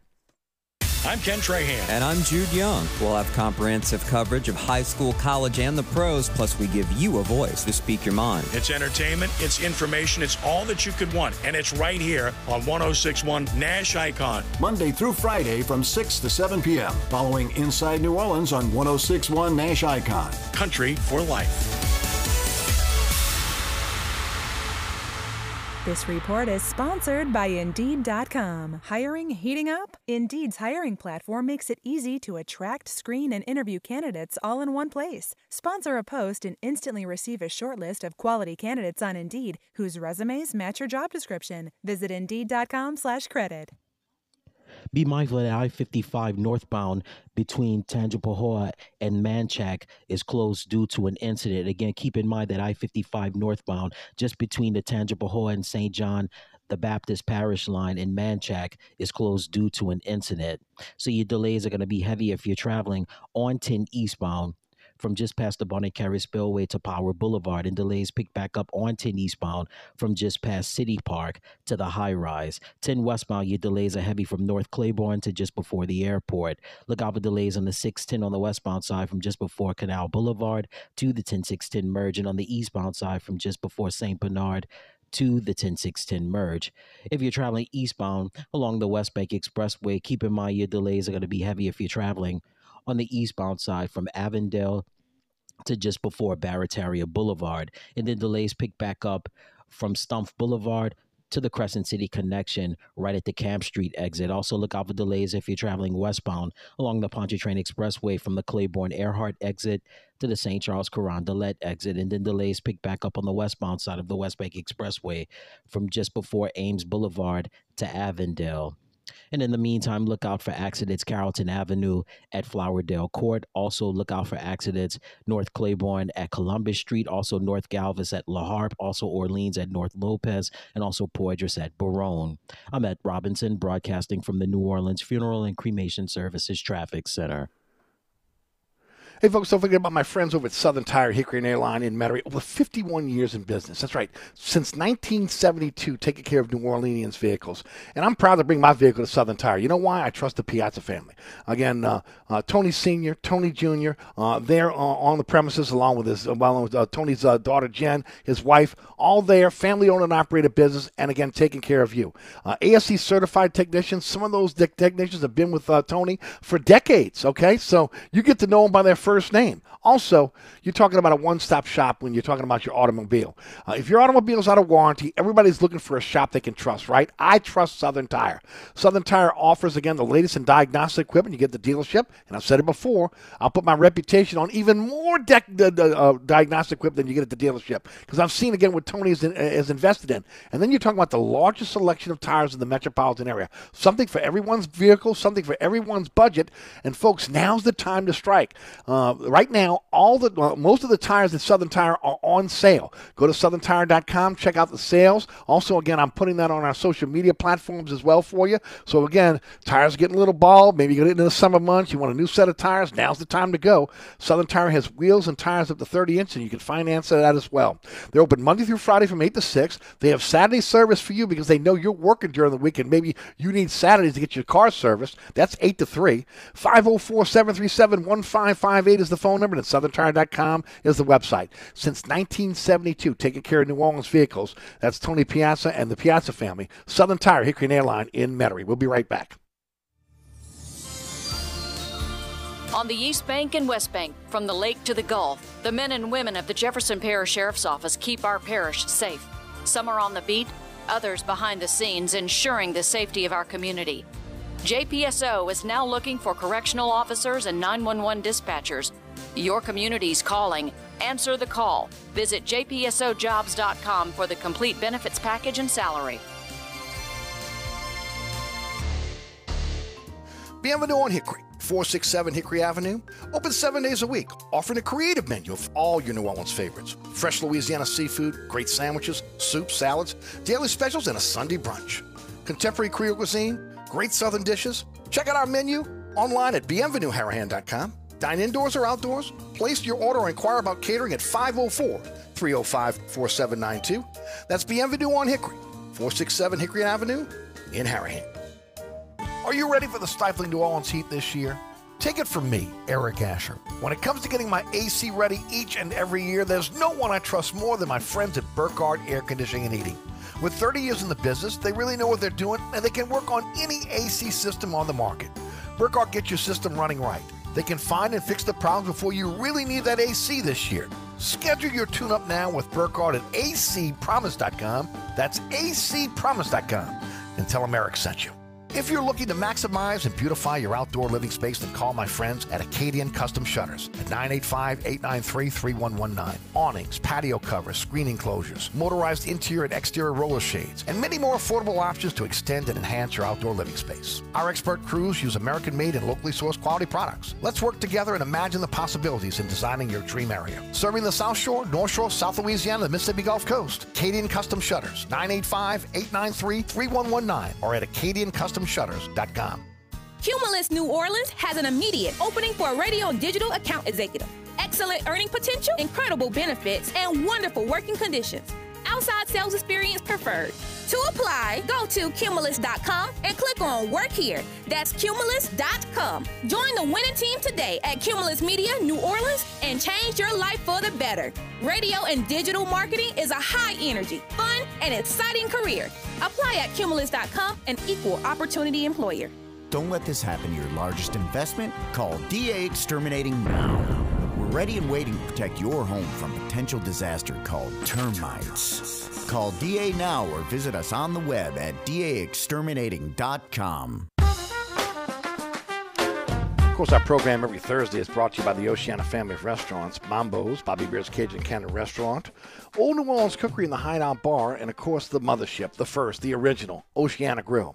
Bourbon and Conti in the French Quarter voted top 10 U.S. restaurant for everyday dining by TripAdvisor. They are open seven days a week for you if you love breakfast. If you're somebody that just cherishes a good breakfast, uh, you got to head on over, over to Oceana. They start at 8 a.m. and go all the way until 1 p.m. And I'm telling you, again, the the uh, the, the breakfast items are second to none. Uh, you, if you really love a, a, great breakfast in New Orleans, you've got to go to Oceana Grill. Also, um, the lunch service starts, it starts at 10 a.m. and goes to uh, 4 p.m. The dinner service from 4 p.m. until 1 a.m. until the party stops. Chock full of again Cajun Creole cuisine dishes that are absolutely fantastic. That will delight uh, for lunch and dinner. Also, incredible cocktails by some of the great mixologists we have in the city. I can't tell you the years that I did uh, live remotes at Oceana, coming out of the out, out of the bar area with again the, with the uh, cocktails and uh, can I call, them concoctions? Uh, again, that the oohs and ahs that you would get from uh, from from the from the patrons. Then, of course, charred grilled oysters, oysters on the half shell. You can belly right up to the bar and again enjoy that. Uh, five private rooms for your next event can accommodate from 10 to 120 guests, and boy, Oceana can put on a party. Uh, family friendly, well, with, with, again, especially again, also dog friendly when it comes to their um, authentic French Quarter courtyard. Beautiful by day, spectacular by night. It's just an all around great time, and, and and also again a fantastic meal and great cocktails over at Oceana Grill. Uh, Oceana Grill's open 8 a.m. until 1 a.m. daily. That's seven days a week, so they're open late. Get down to the French Quarter and enjoy again a great meal and cocktails at Oceana Grill, 739 Conti at Bourbon, or again at oceanagrill.com. All right, joining us on the program now. I just think his show's fantastic, and if you haven't checked it out all these months that we've been talking about it, shame on you. Uh, again, he's taken the digital platform by, by, by storm. He's expanded his digital platform with some great satellite shows as well. He's Jordy Culotta, the Jordy Culotta Show. Jordy, welcome. How are you today? Hey, thanks for having me. Jordy, let's start off with the Lady Tigers uh, heading out to Greenville, uh, South Carolina, uh, taking on Utah. Villanova, Miami on the other side of the bracket from them. They'll get either, if they win, they get the winner of, of that and then head into the, the Final Four. Sweet 16 for, for, for Kim Mulkey and her team. Talk a little about this challenge this week against Utah. Yeah, a really dynamic challenge. When you talk about Utah, the Pac 12 champs, they can score they got five that average in double digits e that they'll have to contain defensively. I thought that was the most impressive part about LSU last weekend in the opening weekend of the tournament was how they played defense. Really, I thought they defended at a very high level. The intensity was up. You could tell that they were really ready to play. Last year's first round scare, I thought, versus Jackson State really humbled them to a point where, um, you know, they came in very focused. I think they carry that over into Greenville this weekend. And look, I was there Sunday night versus Michigan. I, you know, we've watched a lot of basketball uh, in South Louisiana and, and had a treat to you know see some of the great rebounders. People, you know, like Shaquille O'Neal and Tyrus Thomas and Jordan Mickey and Naz Reid and Sylvia Fowles. I can't really recall somebody that that possesses the skill uh, that that that Angel Reese does when it comes down to rebounding the basketball. She's as impressive as I've seen the way that she uses her body and she can kind of pogo stick the ball to her, and uh, it, it, it it's really impressive. She's one of those athletes see that she's more impressive in person when you watch her play than she is on television. And don't get me wrong, mm. I mean she yeah she, she she definitely plays well on television, but when you see her in person, she affects the game in so many ways. I mean, whether it's it, talking a little bit to the other team, keeping her teammates involved, the way she is, even when she's on the bench. I mean, she just has such an effect on the game. I, I can't imagine what it's like preparing for her as an opponent or as an opposing coach. Well, I tell you what, she's been she's been a fabulous addition, and you know, just looking, she's a double double machine. I mean, mm-hmm. it's just uh, and and seems to be pretty much unstoppable on the collegiate level as uh, as a women's basketball player. Kim Mulkey last week said Dennis Rodman, and, and when she said it, it stuck because. Mm-hmm. You know, Rodman was a little undersized, and she's got good size out there, but she really mm-hmm. uses her body as well as anyone. She uses angles, she uses crevices, she tips the ball to herself. I mean, sometimes it may look like she goes over the back, but like I said, when you see her in person, when you're watching her in person, and we had some really good seats last weekend and was able to see it up close. I mean, she she really plays straight up. She uses her length. She's got really good hand eye and athleticism to kind of you know play with the ball and make sure that it you know comes to her. I mean, she she had ten boards in the first quarter Mm-hmm. last weekend. I mean, it, it just to watch her do that part of the game is is really impressive. Um, they're, they're so ahead of schedule. And if you would talk a bit about that, because again, nobody thought that Mulkey would come in and in two years be in the Sweet 16. No one. I mean, really. I mean, you, you, you, more because of the program that she was taking over. You know, I mean, right. You know, you, you you think Matt McMahon had a tall task, and he did. You know, Mulkey had had similar when she got there a year before. I mean, it was just it was a culture and environment that was so used to losing at that point. I mean, it was just a a bad mentality, and for her to flip it like she did, I mean, you know, shows her relentlessness, her recruiting ability. Uh, you know, the way she used the transfer portal in that first season uh, was was incredible, and you know, I mean, obviously, once she gets out there and and she feels like she's got a competitive team, you know, they're going to be well coached, and um, you know, I, I think for all of us, and even to Mulkey to agree, they probably are ahead of schedule. And you know, we've used that term a lot with her since she's been in Baton Rouge. But uh, sometimes I think quietly and confident, she probably thinks they're just about right. You know, I mean, I think she she has such a high standard and holds the the program and and, and her abilities such a high regard. I, I don't think that she is is built to be patient. You know, I really Right. don't. I, I don't. I don't think that she's got the. I don't think she's got the genetics to to, to wait on it. So, you know, as surprising as it is, and it is, you know, I think that they'll be a national championship contender next season, and you know, they Mhm. may backdoor into the Final Four this year. Um, you know, th- th- Which would be incredible. it would. It would be amazing. Um, but it wouldn't be surprising. You know, I No, mean, I would uh, agree. With, with two two number one seeds bounced last weekend. He, You know, Mhm. the co- women's college basketball is is you know it's a lot like um, it's a lot like the NFL, right? I mean, like or Mhm. excuse me, like eh, college football. You know, I mean, I, I could probably give you three of the four teams that are going to be in the playoffs next year. You know, I Mhm. mean, it's probably going to be Georgia.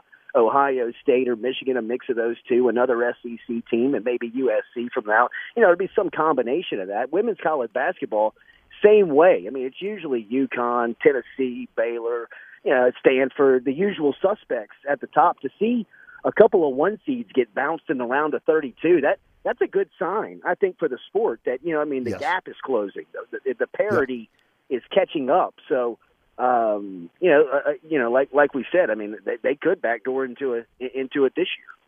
Right. Um, let's talk a little bit about the um, uh, the the LSU baseball team.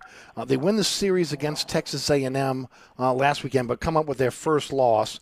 Uh, I've talked to a lot of people this week uh, again, and, and, and they say if there might be one weakness on the team, it's middle relief.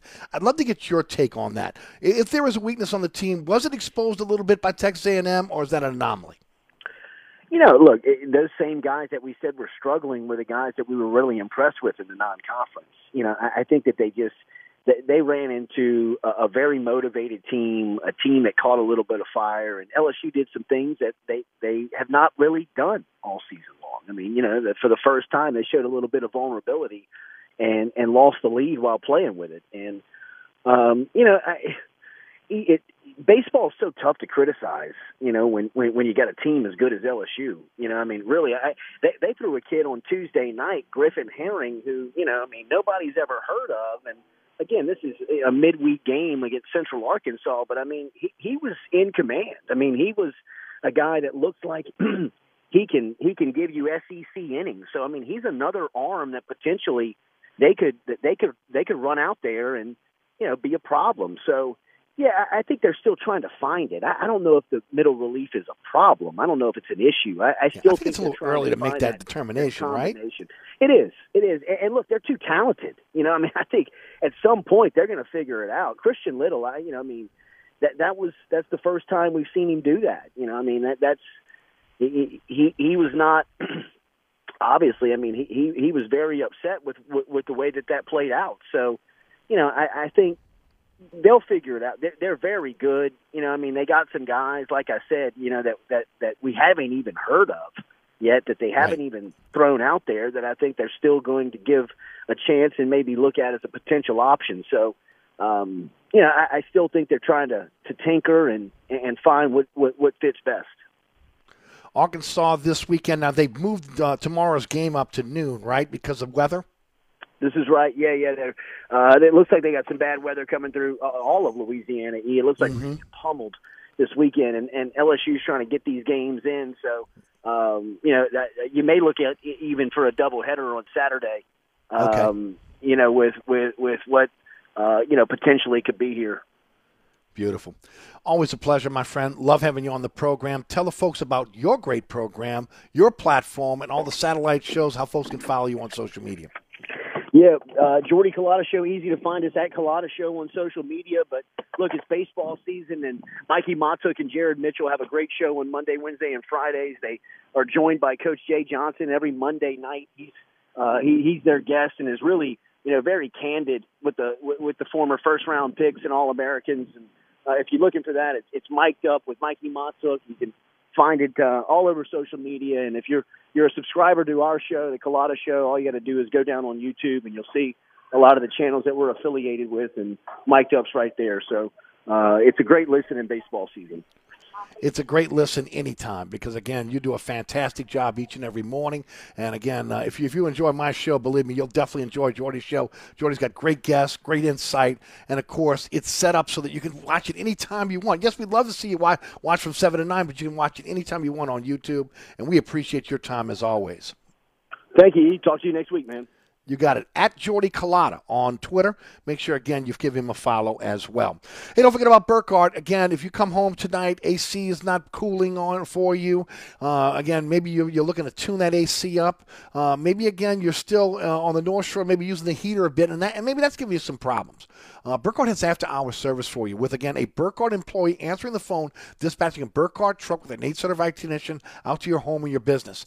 Uh, during regular hours, 15 trucks in the field, 30 minute courtesy call before they come to your home or business. Truly a company you can trust. Uh, they are authorized to, to service all systems, all brands, and of course, can uh, can offer you some of the top brands in the industry if you're looking for a new air conditioner heating system. Hey, well, you can trust Burkhardt. I've trusted Burkhardt for over 30 years. Burkhardt Air Conditioning and Heating. That's acpromise.com. That's acpromise.com. Today's program brought to you by my good friends at the Oceana family of restaurants. Oceana Grill, Mambo's, Olde New Orleans Cookery, the Hideout Bar, and Bobby Hebert's Cajun Cannon Restaurant. All are open late. All are open seven days a week. All have fantastic menus for you and great cocktails. You want a celebration? You want to enjoy a great meal? Do it at one of the Oceana family of restaurants. Eric Asher with you till 6. We'll be right back. Come join us at Olde New Orleans Cookery, 205 Bourbon Street. Open late, serving lunch and dinner seven days a week. Have an extraordinary cocktail while enjoying authentic Cajun Creole cuisine in our dining rooms or our beautiful courtyard. Two Bourbon Street balconies with adjoining private rooms to dine in or have your next event. Bring your family or friends for a wonderful dining experience. Olde New Orleans Cookery is perfect for date night. Order online for delivery at nolacookery.com.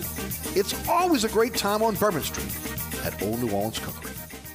Oceana Grill, Bourbon at Conti in the French Quarter. Voted top 10 U.S. restaurant for everyday dining by TripAdvisor. Open seven days a week, home of New Orleans' best breakfast. There's something for everyone on our menu. Serving Cajun Creole dishes that will delight for lunch and dinner, fantastic cocktails that will amaze. Come dine in our authentic French Quarter courtyard. We have five private rooms that can accommodate from 10 to 120 guests for dining or your next event. Oceana Grill is family friendly, but perfect for an incredible dining experience with friends or that special someone. Order online for delivery at oceanagrill.com. Oceana Grill is the best time off Bourbon Street. Bobby Hebert's Cajun Cannon Restaurant, voted the number one restaurant in Metairie by TripAdvisor. A place where you can enjoy a great meal with family or hanging out with friends watching the game. A mouthwatering menu that has something for everyone. Amazing cocktails and an incredible beer selection. TVs everywhere. You'll never miss a play. Bobby Hebert's Cajun Cannon Restaurant is unique. The perfect combination of Louisiana sports culture and authentic Louisiana cuisine. Order online for delivery at BobbyHeberts.com. Open seven days a week for lunch and dinner at 4101 Veterans at Lake Villa. Bobby Hebert's Cajun Cannon Restaurant. So good.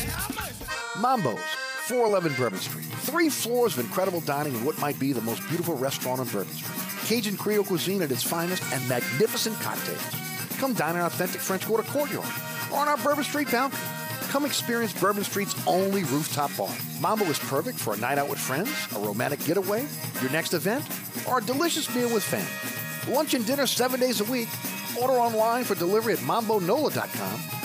Make your next New Orleans memory at Mambo's.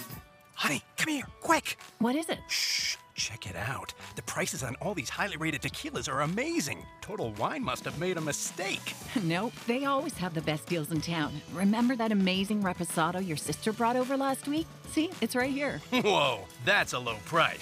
I mean, whoa, that's a low price. With the lowest prices for over 30 years, you'll always find what you love and love what you find. Only at Total Wine and More. Drink responsibly, B21. My brother in law died suddenly, and now my sister and her kids have to sell their home. I knew we could not put off getting life insurance. An agent offered us a 10 year, $500,000 policy for nearly $40 a month. SelectQuote found us identical coverage for only $18 a month. Call SelectQuote at 1 800 929 2121 or go to SelectQuote.com now. That's 1 800 929 2121. Full details on example policies at SelectQuote.com slash commercials. I studied Spanish in college and never got fluent. But then I tried Babbel. Want the most effective way to learn another language? In just 15 minutes a day, Babbel's bite-sized lessons will have you learning another language in as little as three weeks. Babbel gets you speaking quickly about things you actually talk about in the real world. University studies have shown that using Babbel for 15 hours is equivalent to a semester of college Spanish. If you want to learn a new language, there's no better way than Babbel. Go to babbel.com to try Babbel for free. That's b a b b e l.com. Suburban Roofing and Siding, 861 Roof, locally owned and operated, fully licensed and insured, has been re-roofing South Louisiana for over a decade. Suburban Roofing is one of only 6% of roofing contractors nationwide certified by shingle manufacturers. My good friend Marty Scoggins is honest and reliable and stands behind all of Suburban Roofing's quality workmanship. Suburban Roofing skilled crews are experts in all types of roofs. Trust a Louisiana company with local referrals, not a storm chaser with your re-roofing needs. Don't sign that contract till you call Suburban Roofing and Siding at 861 Roof. That's 861 7663.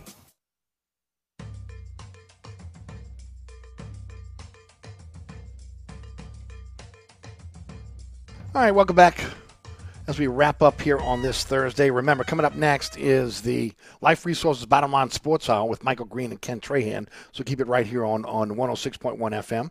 On WLAE TV, is the award winning Inside New Orleans Sports. Brooke Kirschhofer and Maddie Hudak join me on the program, so check that out there. And of course, tomorrow is the William Grant Family Distillers Friday Extravaganza. want to thank all the great sponsors sponsor our program, especially our title sponsor today of the Oceana family of restaurants Oceana Grill, Mambo's, Olde New Orleans Cookery, the Hideout Bar, and Bobby Hebert's Cajun Cannon Restaurant. All are open late, all are open seven days a week. All have a fantastic menu for you and a great cocktail menu as, uh, to boot. So, again, get out there and enjoy a great meal at one of the Oceana family of restaurants. Also, I want to thank all the sponsors sponsor our program. Hey, head to ericasher.com.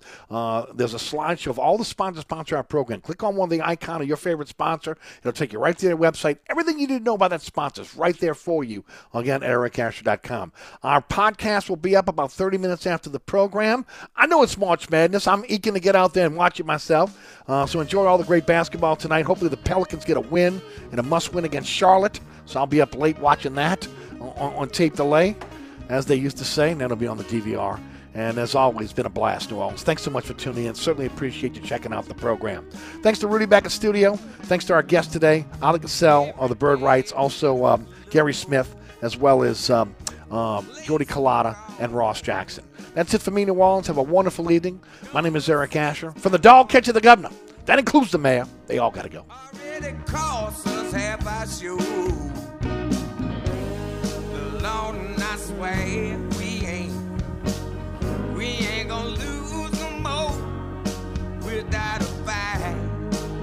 Better